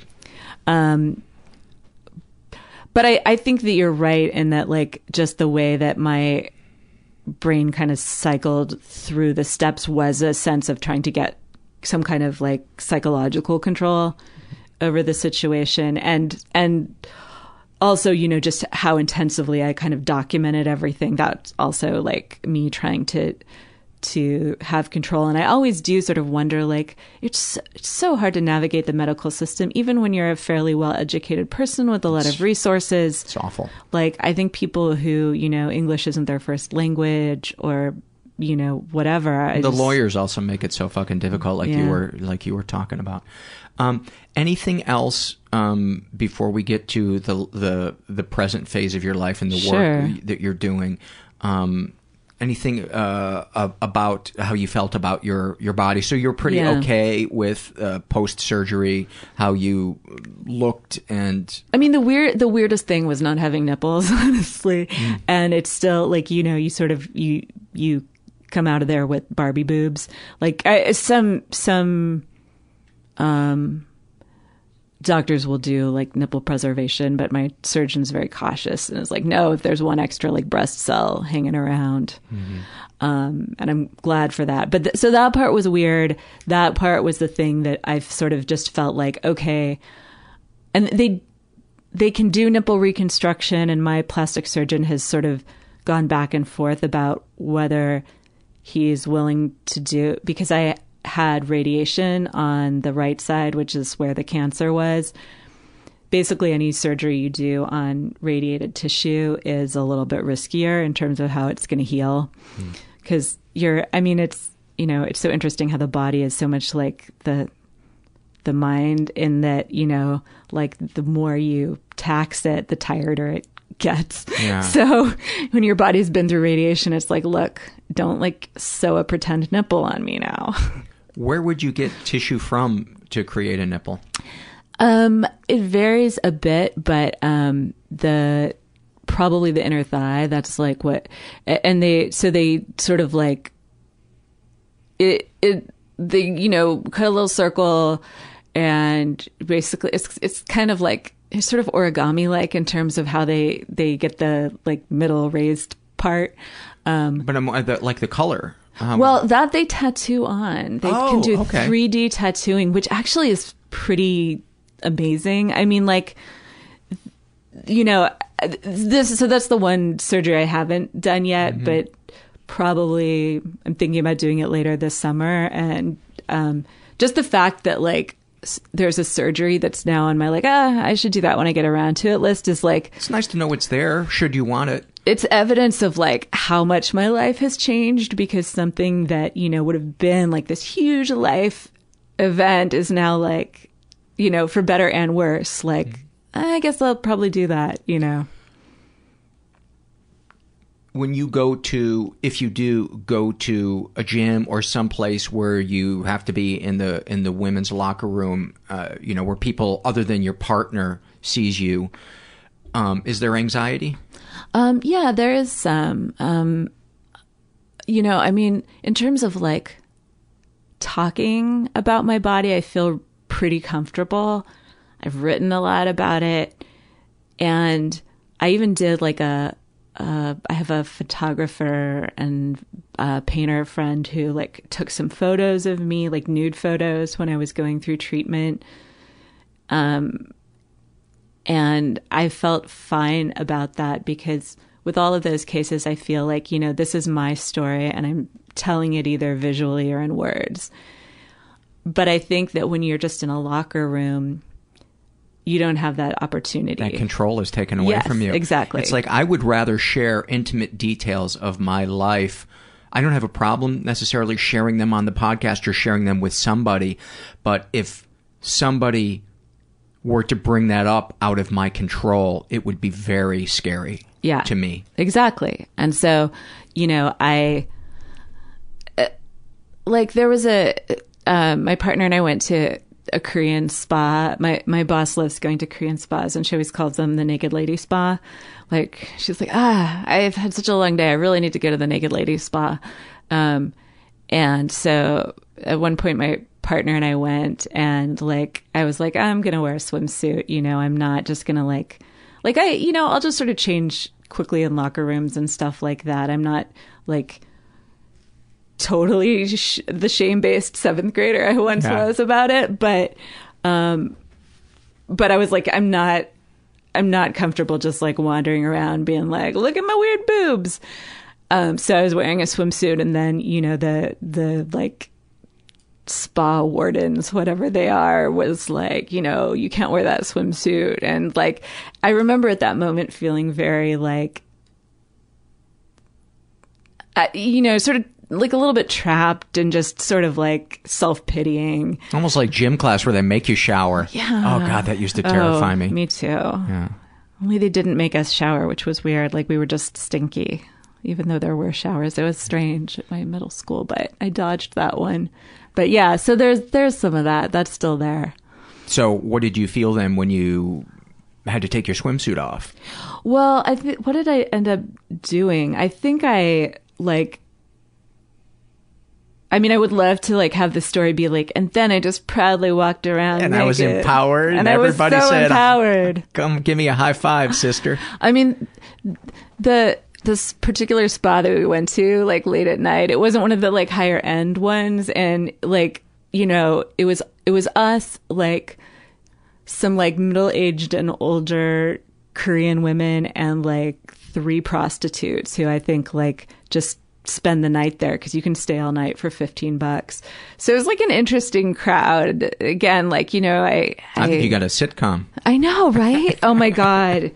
That would be a I would watch that show. I would I would play the the lady with the weird boobs Uh-huh. on that show. Um but I think I think what I did was just like go and and like wrap myself in a towel and Yeah. wander around in a towel. I, I, I wanted to more, you know, more than what actually happened. I wanted to know the feelings Yeah. that, that, that came, yeah came up. in and it was it was like a certain amount of of shame and and just feeling sorry for myself like look i was wearing a swimsuit because i was already feeling kind of uneasy and now you're making me feel like i broke this like first i broke the rule of not having the right kind of body and now i'm breaking the rule of not having the right kind of non-clothing Wow. so yeah i think that's how i felt Let's go to the most recent chapter of of your life, which is the work you're doing with uh, Homeboy Industries. Yeah. Um, when we were talking about how difficult trust can be for you and wanting to control things, um, something that I've always believed in, at least since I've gotten sober, is the importance between the importance of having meaning and purpose in your life and that building trust in the universe um, or wherever it is that I'm I'm headed Yeah. my place in the universe is that an experience that that you have had work having a, a job where I would imagine there is meaning and purpose in, Mhm. in doing something like that? Can you talk about the feelings that you get what it does for your soul any snapshots from working other than the one with these two guys that were yeah. hugging it out? Yeah, I mean that's a good question because I think over the past few years I've like I've always been um I guess like I've I've always had some kind of sense I, I more or less believed in God, you know, like definitely like with a sort of agnostic asterisk, like mm-hmm. I think there's God. I'm not sure how God works. And I, I've spent a lot of time sort of being like, okay, you know, it's really important. I mean, huge. I've had so many conversations with my therapist about like, you know, the the sort of meritocracy idea, and like I, I hate it. I've had major falling outs with friends uh, when they've said like, "Well, everything happens for a reason," and I just want to throttle people because I.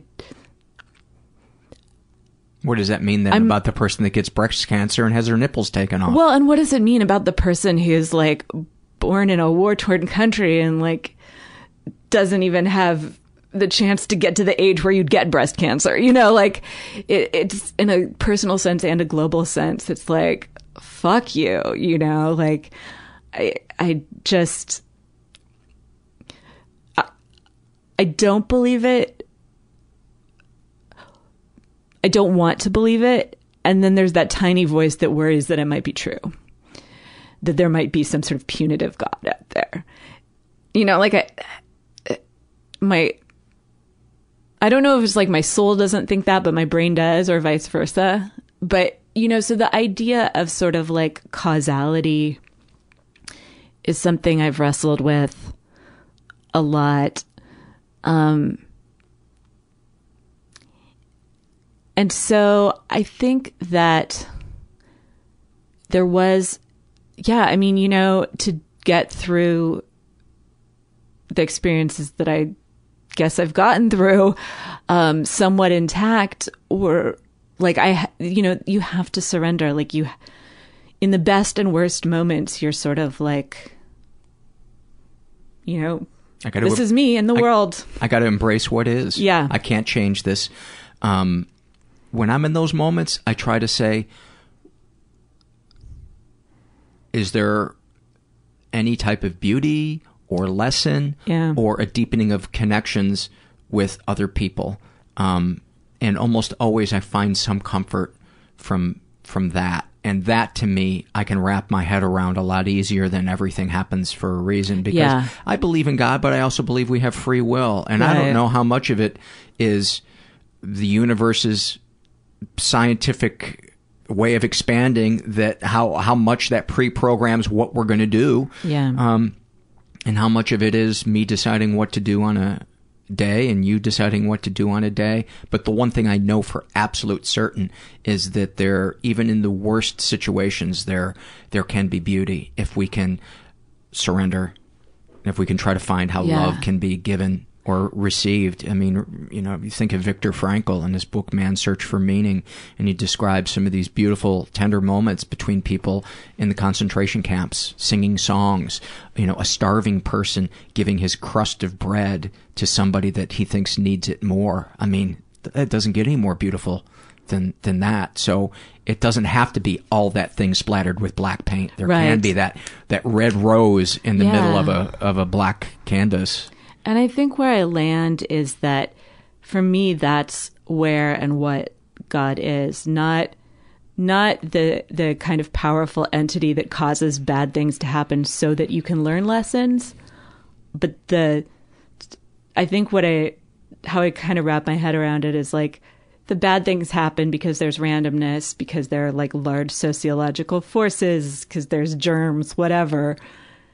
And then, you know, God or love comes in in like w- the singing, you know. because it's in I believe that there's love in everything if we look hard enough you know i think of the uh the parents whose kids were killed by a drunk driver and they decide to embrace what happened instead of sweeping it under the carpet and find meaning and purpose in it and they begin to advocate for stricter laws or Yeah. and then they find this tremendous sense of purpose and they're able to comfort other parents and um and they say that while they miss their child they feel like this is where they're meant to be and Yeah. that to me is that's my god Yeah. is that that little flower that's growing in Yeah. the in the Yeah. and all the darkness And that that you can do that without saying, well, i just God this- God killed my child so that I could plant this flower. exactly Yeah. exactly and um,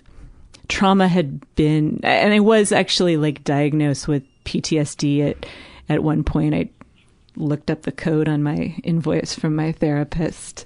Um, and you know that's really i mean probably most of the trainees who come through homeboy have some kind of post traumatic stress and you know they describe the work that they do as being trauma centered and i think like you know like it or not i think trauma really informs my experience of the world now. Um, I used to sort of think, oh, it's this trauma is the thing that Dr. Drew immediately diagnoses every Loveline caller with, and you know, felt a little bit like, ah, oh, that's such a simplistic way. But I don't know, it's it's there, and it's you know, take you can be traumatized by a lot of different things. You can be traumatized, but I think by an indifferent parent. Yeah, yeah, and you can be re-traumatized. You know, I mean, I think a lot of the trauma that I had after the miscarriage is, you know, I was sort of primed for it because of like some fairly minor, but real for me kind of, you know, traumas related to like feeling like my sister got more love and attention from my parents mm-hmm. than I did. So, um, and that it's not a contest. Yeah. Yeah. You know, yeah, you can, you know, you can go through a war or you can go through an internal war. Um, and on one hand, like I'm the grant writer, so I'm not doing this sort of like gritty, super intense work of, you know, holding people as they transform their lives. But I, I do feel really honored to get to witness it. And, um, and I love that for almost everybody there, like there's just this understood idea of like we've all got our shit you know and we're going to love each other through like uh, father greg boyle who's the founder of homeboy um, said recently um, how did he phrase it? You know there's no way out of pain except through it but here you can go through it and be loved. And i just feel like you know if there's sort of one thing that seems super true to me. It's that. So the idea of like pain and love in the same place, the sort of breaking down of some of the us and them that I had, you know, well, this is another tangent, but I uh, listened to the episode with Teresa Strasser. Mm-hmm when she talked about some of the postpartum stuff she went through and I'm I'm very hesitant to listen to anyone talk about like their struggles like being a new parent or um You're afraid it's going to be triggering or sad? Triggering for you. Sad and like angering because it seems like such a privilege. Um and I do have friends who I think like okay, it's a struggle, but like I feel like they haven't had a lot of empathy. And other friends who've had incredible empathy, but mm. so I sort of like, you know, started listening with like my finger on the pause button more or less, but like it was such an amazing episode and she was so honest and like her struggles did seem very very real. It wasn't just like, "Oh, I'm a little sleep deprived," you know. That I kind of had this this realization that like first of all i think some of what i've gone through like emotionally and some of the ways i've processed what it means to be a parent or not be a parent would have happened if those babies had lived and um and I think there's also the weird thought of if those babies had lived, I would have had estrogen feeding my cancer for longer and probably would have been diagnosed at a much later stage. And that's another thing where I'm like, well, good thing I don't get to make that decision. Good yeah. thing like I don't didn't get to be the person who is like, choose between your life and your baby's lives, you know. Um, in listening to her episode, I I had that strong feeling of of empathy for somebody whose experience seemed on the surface to be so the one that I would have preferred to have, mm-hmm. you know. And um, I don't totally know where I was going with that, but um, Talking about uh, faith and trust in the universe and letting go and pain and love existing in the same yeah, place. yeah. I think I think that you know that is something that is very like close to the surface at Homeboy, and um, and I feel really like understood there. You know, and I like that. I just had the image that yeah, you know the the world can be kind of chaotic and unpredictable and dangerous, but I think if we try hard, we can all find our own fort Yeah. to kind of go and get Yeah. support and get sometimes protection um, from yeah it. and i think i know what made me think of the teresa strasser episode was because i've because i think working at homeboy it's a place that tries to break down those us and them barriers i i think in listening to that episode was like oh them isn't this the people with babies and the people without babies Mhm. it's like you know just people going through things and that's something that i could i would have said right from the start in theory but to actually kind of experience that on a gut level is is a hard place to get to It's a big difference between knowing something intellectually and feeling it emotionally. Yeah. That's we had a guest on the show, um, Michael H, and he is he has his master's in uh, in uh, marriage and family therapy, and he has a mom who's codependent, and he knows intellectually that he needs to create space between him and her and set boundaries, and emotionally he can't because Yeah. he's her savior. Yeah. And what a great example of the difference between the intellectual and the and the emotional. oh yeah Cheryl, thank you so much for um, opening up your your soul and your heart and uh, letting us get to get to know you. And um, I'm I'm so glad you survived. you know, I know I don't know you that too. well, you know, uh, knock on wood. I'm always knocking on wood, but yeah, I mean, I'm doing really well health wise, and you know, in my head most of the time. okay, thank you so much. Thank you. Many, many thanks to uh, to Cheryl. Um, oh, she's so vulnerable. I just love when I get a guest that, that just opens opens their heart up and um, just love it, love it. Uh, she's doing okay. Her health has uh, been good lately. She had a, a um, got really close to adopting uh, a kid, and then it fell through at the last minute. Um, but other than that, she's she's doing well, and uh, no uh, recurrence of the uh, of the cancer. So yay! Before we get to the surveys, uh, I want to first of all I want to welcome you to probably the longest episode in the history of the show because I got a pretty big stack of surveys. But you know what's awesome about podcast is you can pause it and uh, take a little time out and go fuck yourself, which is always sweet. Um, what did I want to mention? I've already told you about Podfest. Um, yeah, I want to. I want to. Um, the the website for the show is mentalpod.com, and uh, there's a couple of different ways to support uh, the show. If you feel so inclined, you can make uh, either a single donation uh, with PayPal or a recurring monthly donation, um, and it's super easy to set up. You can do it for as little as five bucks a month, and it uh, it means a lot to me, and it helps keep the show running. And um, you can also support the show by, uh, if you're going to buy something from Amazon, enter through the search portal on our homepage, and then Amazon will give us a couple of nickels, and uh, that definitely helps.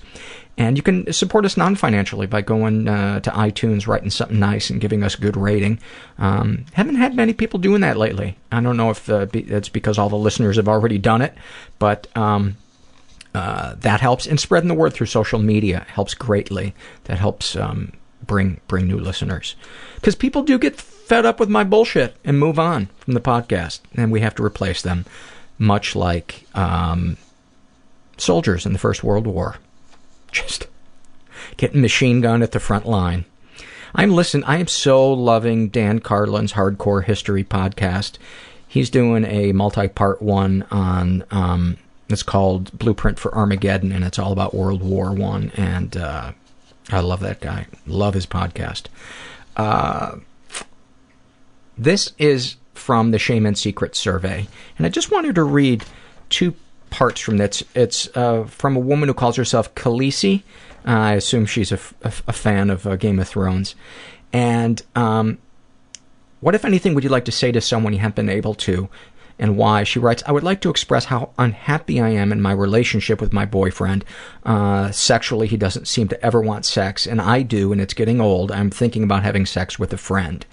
And what, if anything, do you wish for? She writes, for my boyfriend to get his husband's shit together uh, so I can not want to cheat on him and so I can share more with him. And I just wanted to say that it can be crazy making to wait for somebody else to change. It it is its own sickness and it is every bit as toxic as that other person being shut down or abusive or addicted. And those two are huge red flags that I think both of you um, could would benefit from uh, getting uh, going to talk to a, a professional um, because it can be very easy in a relationship to just focus on what the other person isn't doing.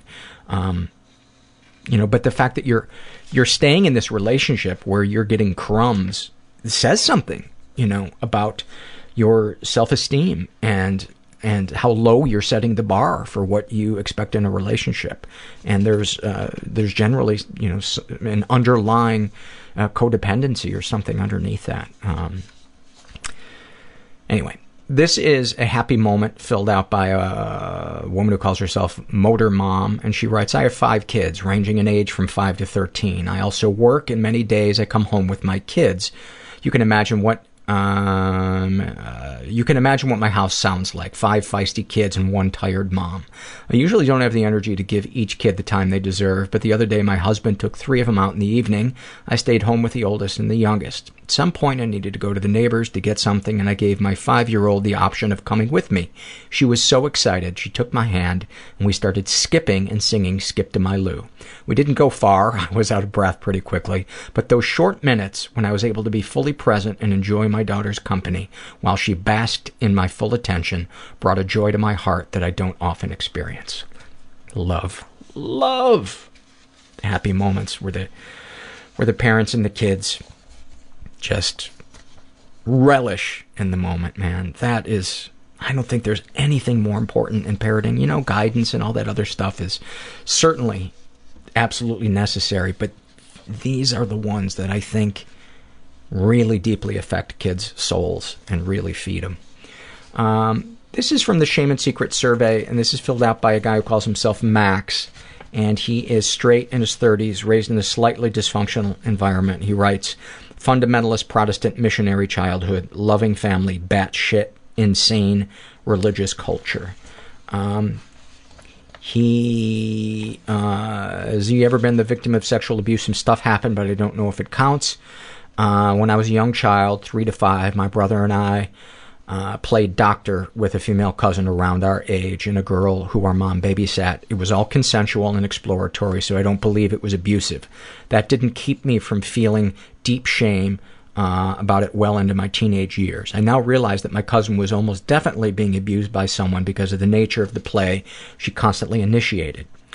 Uh, when I was four, I was fondled by an older girl, uh, maybe 9 to 12, while visiting her house. She pulled up the long t shirt she was wearing, revealing that she was not wearing underwear, and had me put my finger in her and kiss her vagina. I remember being very excited by this and then deeply ashamed when someone walked in the room we were in, and the older girl pretended that I was trying to look up her shirt. I never considered that instant incident to be abuse, but as I write it out, it seems totally fucked up, and it sheds light on the sexual shame I've been working past uh, for the last decade or decade or so.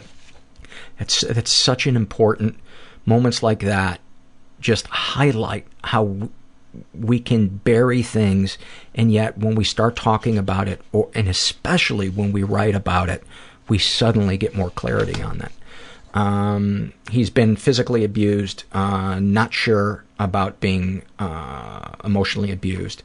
He writes in eighth grade i was physically attacked and humiliated at school by hispanic boys with gang affiliations mainly for being an awkward white boy wow almost turned this whole thing in without mentioning, mentioning the ritualized child abuse I experienced in the form of spanking. I don't know how familiar you, you are with Dr. Dobson and Focus on the Family, but well before he was making headlines as a world class homophobe, Dr. James Dobson was systematically destroying the self worth of an entire generation of Christian children through his advocacy of a strict disciplinarian spanking regimen.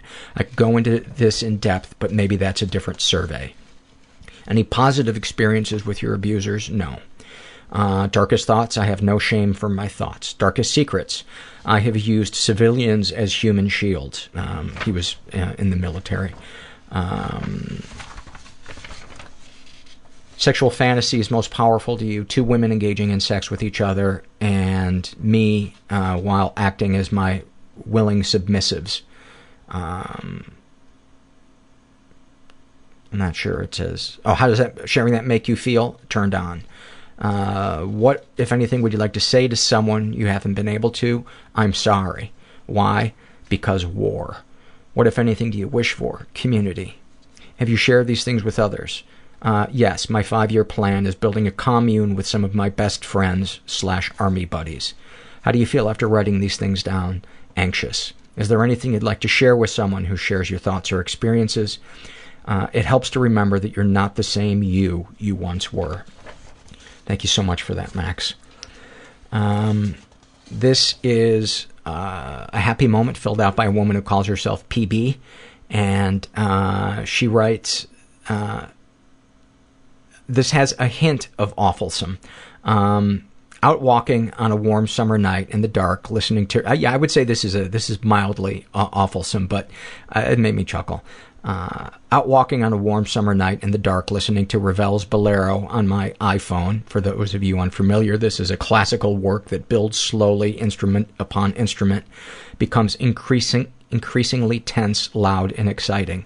Just as I'm literally getting the chills from this great music, a call comes in on my iPhone to interrupt the piece. It's a recorded message from my doctor's office reminding me to get my colorectal exam. Oh, fuck, do I love moments like that. I just love it. I love it. Like a hug from the universe. This is Shame and Secret survey filled out by a guy who calls himself Broke Dick Mounting. Uh, he is straight, in his 30s, raised in a slightly dysfunctional environment, um, never been sexually abused, um, been physically abused and emotionally abused. He writes, My parents would spank me and my siblings with a long plastic shoehorn. The amount of strikes depended on the quote offense, but it uh, but usually it only came out if they were going to spank us to the point uh, we couldn't sit. I, I don't think a parent should ever hit a child, but this is clearly beyond the light butt smack some parents consider spanking. I have also been slapped in the face for talking back or other lesser crimes, but the worst was getting choked by my mom when I mouthed off once at the dinner table when struggling with homework that she was helping me with. I remember even as a child of 13 thinking, how could you possibly choke someone you claim to love? Both my parents came from strict households, but my mother's was extremely strict. I don't feel this excuses any of her abuse, but it explains her thinking that this was appropriate and lesser than the violence her dad inflicted on her. Any positive experiences with the abusers? I do love my parents, but I feel I cannot be open with them about much of who I really am. They either criticize anything that is outside their small worldview, worry about it, or hide from it. I can't even count the, count the number of times that either of them have responded immediately with a negative comment or worry or uh, on even trivial choices that I've made. Example, if I were to say I was interested in skiing or went skiing with a friend, the first thing out of my dad's mouth would be how I could break a leg or how Sonny Bono died from skiing. It's left me feeling that the world is only a dangerous place and why bother trying anything because I could get hurt. So why share anything with them when they will just point out the flaws?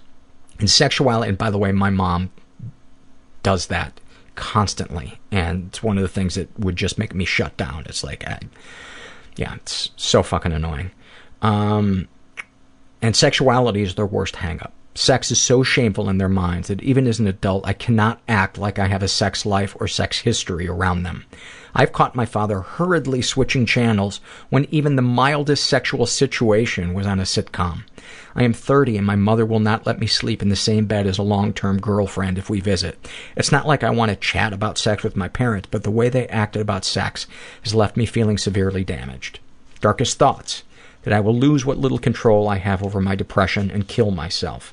That I am hideous and no attractive woman in her right mind would ever want to be with me. Sex is a disgusting act, and I'm a terrible person for the few small slash average kinks and fantasies I do have. Darkest secrets.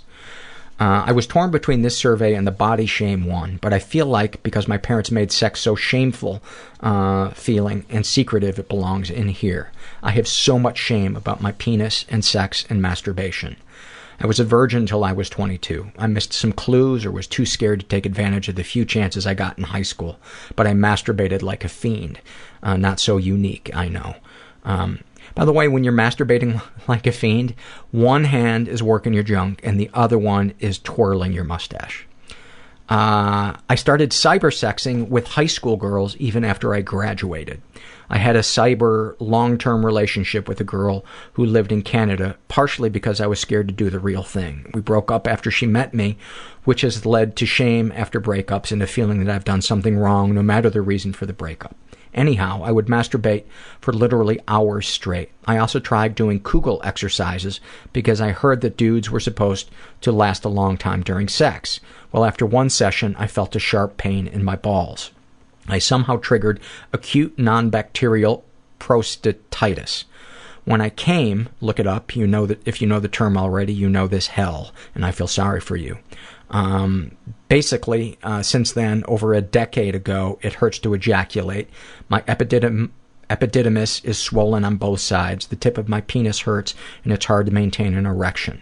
Unless it is, is super gentle sex, um, unless it is super gentle, sex usually hurts, which has not helped any relationship I've been in. It's destroyed my confidence in asking girls out. I've had a few girlfriends, but it gets tiring explaining what the problem is if I go for a casual hookup. So sex has become super emotionally draining and makes my depression spiral down even more.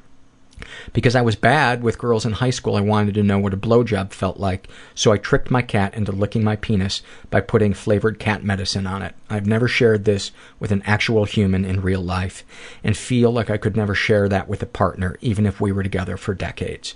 Um, by the way, many, many people have, have done that. So, and uh, he writes, I have tortured animals before as a small child and teenager, not to serial killer levels, but some of it out of morbid curiosity. I could actually feel the power I had over taking an animal's life, and it made me feel empowered. I fantasized about crushing my pet my pet cat's skull with my foot just to feel that crunch.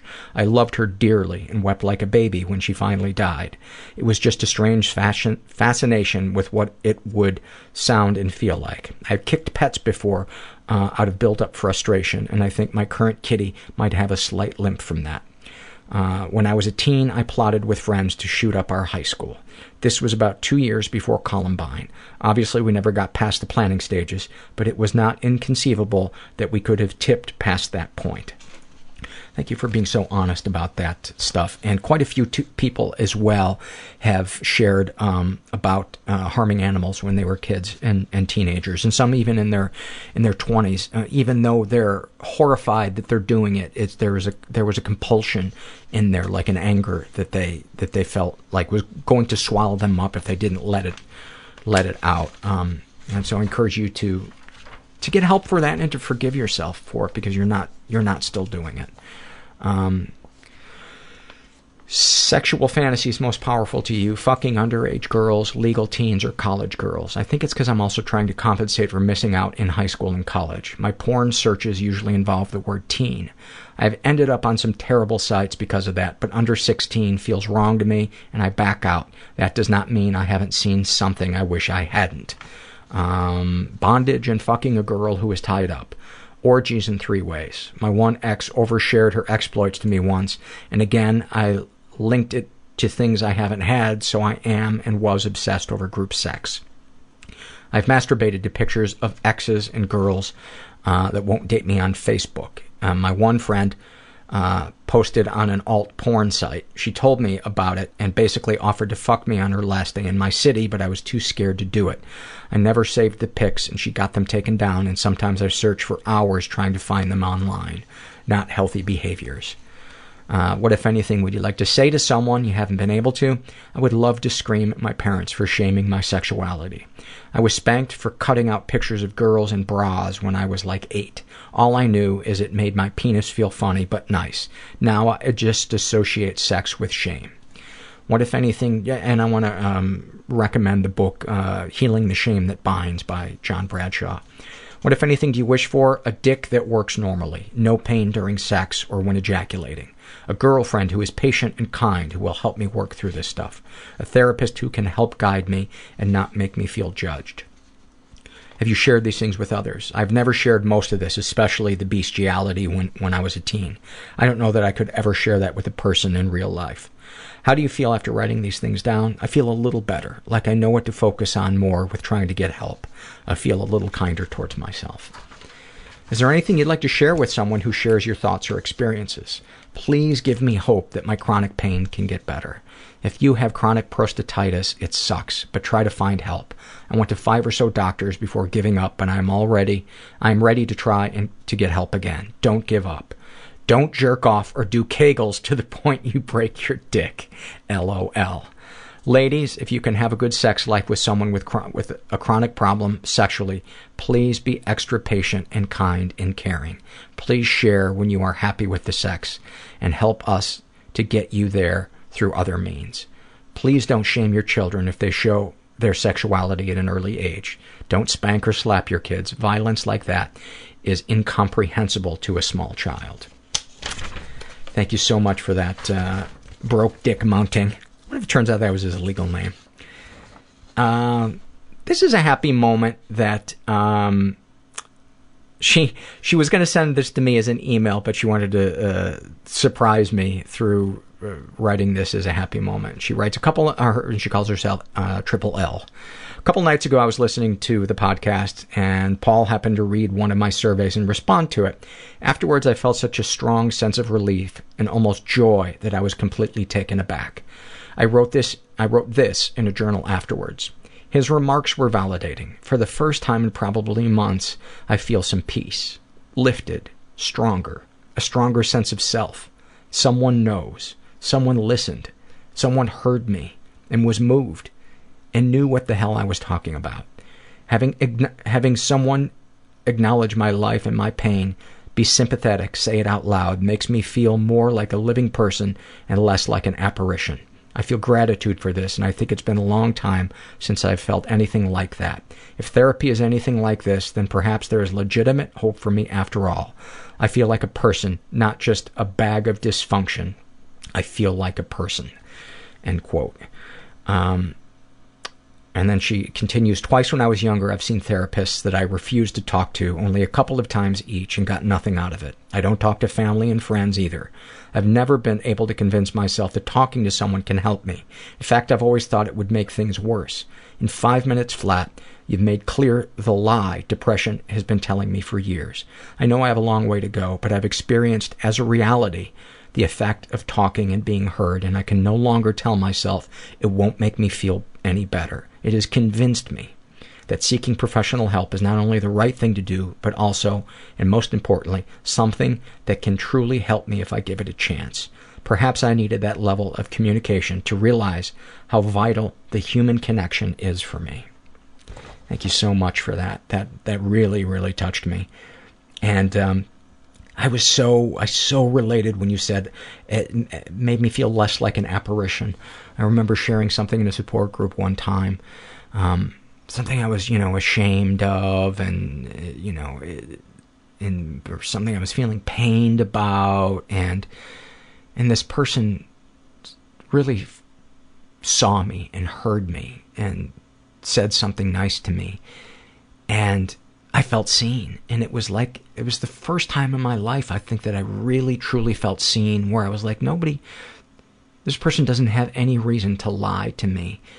But still to this day, I struggle with that. Like when somebody knows my last name, it, it kind of amazes me. I feel I feel like that invisible so often. Like it, it's it's just weird. I almost get like a jolt of electricity when somebody knows my last name. It's fucking weird. It's weird. Um, this is a shame and secret survey, and this was filled out by Elizabeth, and she is uh, asexual, in her 20s, raised in a slightly dysfunctional environment, uh, never been sexually, physically, or emotionally abused. Darkest thoughts, I sometimes think about killing myself in a way that is showier than I would do it, um, or hurts my dad and sister worse than just my death would. Uh, darkest secrets, uh, when I was 10 years old, I was babysitting my seven year old sister and my less than one year old half sister. My mother had left shortly after giving birth to my half sister, and my father's job, job had him working odd hours at low pay and couldn't afford a sitter, so babysitting was something that I had to do.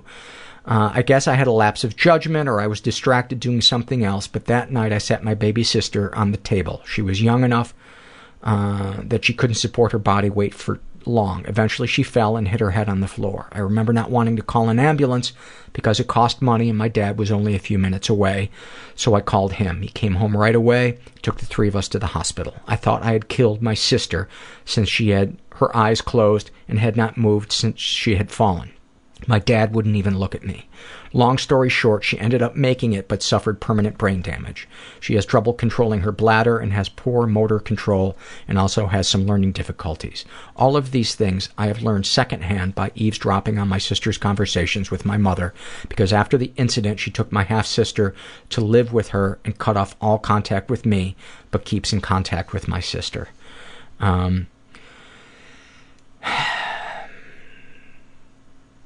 Oh, I just want to give you a hug because you were so abandoned. So abandoned when you needed love the absolute most. And you were a fucking child. You were 10 years old. You were 10 years old. You know, if. I'm not saying your dad should feel shame, but if your dad is going to pour shame out and your mom is going to pour shame out, how about they look at the fact that they split while he had a job that took him away so that there was nobody who was really old enough to babysit. A 10 year old should not be babysitting like that, in, in, in my opinion. And it's not like you pushed your sister off the table.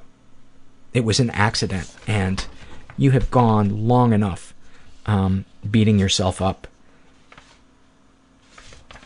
unnecessarily. And um, I know that every person that is is hearing me read this survey, it just wants to give you a hug and say, jump in a time machine and go back and hold that little 10 year old girl and say, it's okay. It's okay.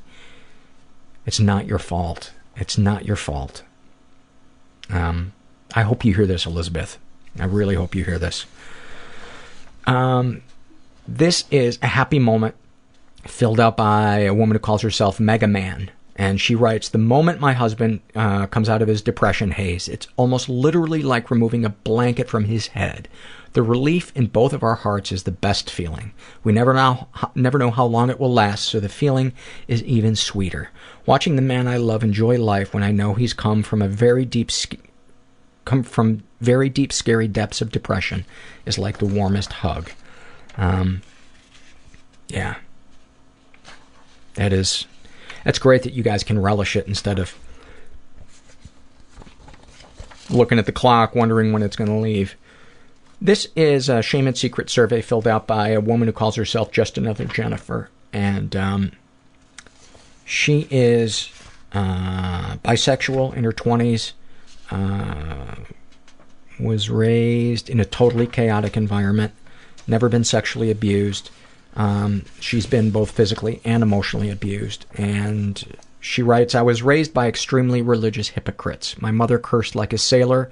My father, who was also my pastor, would disappear for weeks at a time to get high, leaving me with my mother, who constantly berated and beat me.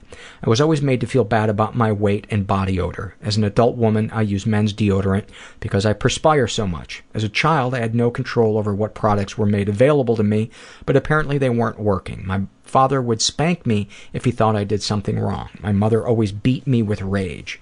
I remember being hit in the head with a Bible for talking in church. That that oh, that just that sentence could be an awfulsome moment. Uh, she wanted to hurt me. She wanted me to feel like I was nothing, and I did. She never once told me that she loved me until I was an adult. I still remember the moment we were standing on our back porch, and she said to me, God damn your soul. I don't remember what I said or did, but I remember her looking me straight in the eyes when she said it. After all of this, they were surprised when I tried to kill myself. They prayed for me. Any positive experiences with the abusers? My mother has softened with age. I'm currently pregnant with my first child, and she has been very excited about the baby. She is busy buying things and preparing for my baby's arrival. She is being so loving, but I have no emotional attachment to her. I feel no warmth, just apathy. Darkest thoughts. I fantasize about my former boss who fired me because I wouldn't let her bully me. She was always vocal about how much she hated sex. I imagine what it would be like to watch her be tied up and raped. Darkest secrets. I thought about having an abortion just so I wouldn't have to deal with my parents or in-laws. I don't want their parenting advice. I don't want to have to explain why I no longer believe in God and will not be baptizing my child. Um, Sexual fantasies most powerful to you to completely control another woman. Uh, what, if anything, would you like to say to someone you haven't been able to? I'd like to tell my mother, the way you raised me is not okay. I don't love you. What, if anything, do you wish for? I wish I could just lay down and just fall asleep without reliving terrible moments from childhood and sobbing quietly in the dark while my husband sleeps peacefully next to me. Um, have you shared these things with others? I talk to my husband some, but mostly my therapist. My husband comes more becomes more and more understanding every day. How do you feel after writing these things down? Exhausted. Maybe I'll get some sleep tonight. That is some heavy shit, and um, I'm sure your therapist has told you this, but uh, boy, that really sounds like uh, PTSD uh, flashbacks. And I, I, I ain't no therapist, but I think telling your mom the way you raised me is not okay. I don't love you. I, I, I say not only fucking do it, but tape it and send me a copy. Maybe you will inspire me to take a trip to Chicago with a video camera.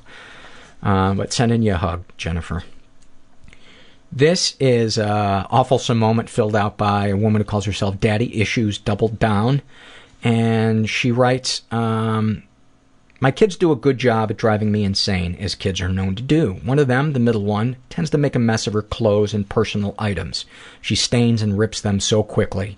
I wonder why I bother buying her stuff. The other day I noticed she was wearing a shirt I had bought her. She felt so good wearing it, and I said to her in one breath, That shirt looks good on you. Try to keep it clean. And even as I was saying it, I realized what an awful compliment that was. Couldn't I just give her the damn compliment she deserved? Here's the clincher. A few months ago, you read an awfulsome survey by by Daddy Issues uh, describing how a dad said to his daughter, You lost weight, keep it that way, and how backhanded that was. Well, that was me, and here I was doing the same thing to my own daughter. Lord help me. It's awesome that you can see that and you want to change. That, I think, is all kids. I think I think that is a realistic thing for people to gun for because we're all fucked up. We're all going to hurt people in one way or another, but it's what we do as we, as we grow. And I've said it before, that's why I cut contact with my mom. It's not because of what she did, it's because she refuses to change and she can't see how toxic she is. So, um, but you're clearly doing some introspection and trying to trying to change, and I think that's awesome, and I want to fucking high five you um, and then tell you to uh, go wash my shirt. This is an awfulsome moment filled out by a guy who calls himself Said Lab, and he writes, When my stepfather's mother was dying, I didn't visit her. I grew up with her, and I didn't go. I felt like a coward. When she did die, my parents brought back stuff from her house, kitchenwares, etc. I took some Ziploc snack bags out of a uh, box back to my apartment. Now, when I open the drawer and use one, I think this is how life ends. Ah, fuck, you couldn't make this shit up. Um, I want to read this one. You know, I'm, I think I'm gonna, I think I'm gonna hold. I'm gonna read this one, another one. I, I feel like we've uh, had too much of this topic. This is an awfulsome moment uh, filled out by a woman who calls herself Steph. And she writes, When I was uh, between eight and nine, we were at my uncle's father's uh, visitation at a f- funeral home. Uh, it was a small enough funeral home that when I needed to use the washroom, my parents let me go on my own. I was pointed down the hall and to turn left. Following directions like a good girl, I turned into a darkish room only to find myself face to face with an open casket and a dead woman, and I peed my pants in fear. Needless to say, now every time we go to a funeral, the teasing from my family about my needing an escort to go to the washroom never ceases. This is um, awfulsome moment filled out by a woman who calls herself too lazy for a name. She writes, uh, I have, quote, suffered from binge eating for years. And she writes in air quotes because I don't know if I really believe it's a disorder. Um, it, it is a disorder. Um, uh, she writes, I just think I'm greedy and eat too much. Uh, I eat in secret a lot. By the way, eating in secret is usually a sign that there's an addiction. Doing anything in super secret um, is usually not a good sign. Um, oh, uh, I also have quite bad health anxiety. One day I was at work and eating chocolate in the bathroom, obviously a great place to eat stuff, right? When I stood up and felt something cold on my leg and immediately I panicked and thought, oh god, is that blood? Obviously not using logic to think that blood, um, to think that blood would be warm. Uh, it was a piece of chocolate that had fallen down my jeans. I ate it anyway. Thank you for that. Uh, and this last one is an awfulsome moment we're going to end on. This was filled out by uh, Alexandra or El- Alejandra. And uh, she writes During my high school years, I would only visit my dad's house on the weekends since my parents were divorced. One particular weekend, I arrived at his place to find a stack of rental DVDs on the counter. Curious to know what they were, I picked them up and began reading the titles to quickly find out it was porn. The most memorable of which was titled Ball Gag 3. A bit horrified, I headed into town to rent some videos I actually wanted to watch, and while I was checking out of the rental place, the new girl being trained said to me, Did you know you have some overdue DVDs? Oh, really? I responded. She then started reading the titles of the porn videos I had just discovered on the counter at home. The woman training her stopped her by pointing to the screen and saying, You're not supposed to read, read the titles down there. The poor girl instantly got red, and to comfort her, I suppose, I responded with, Not to worry, I already found them on the counter at home.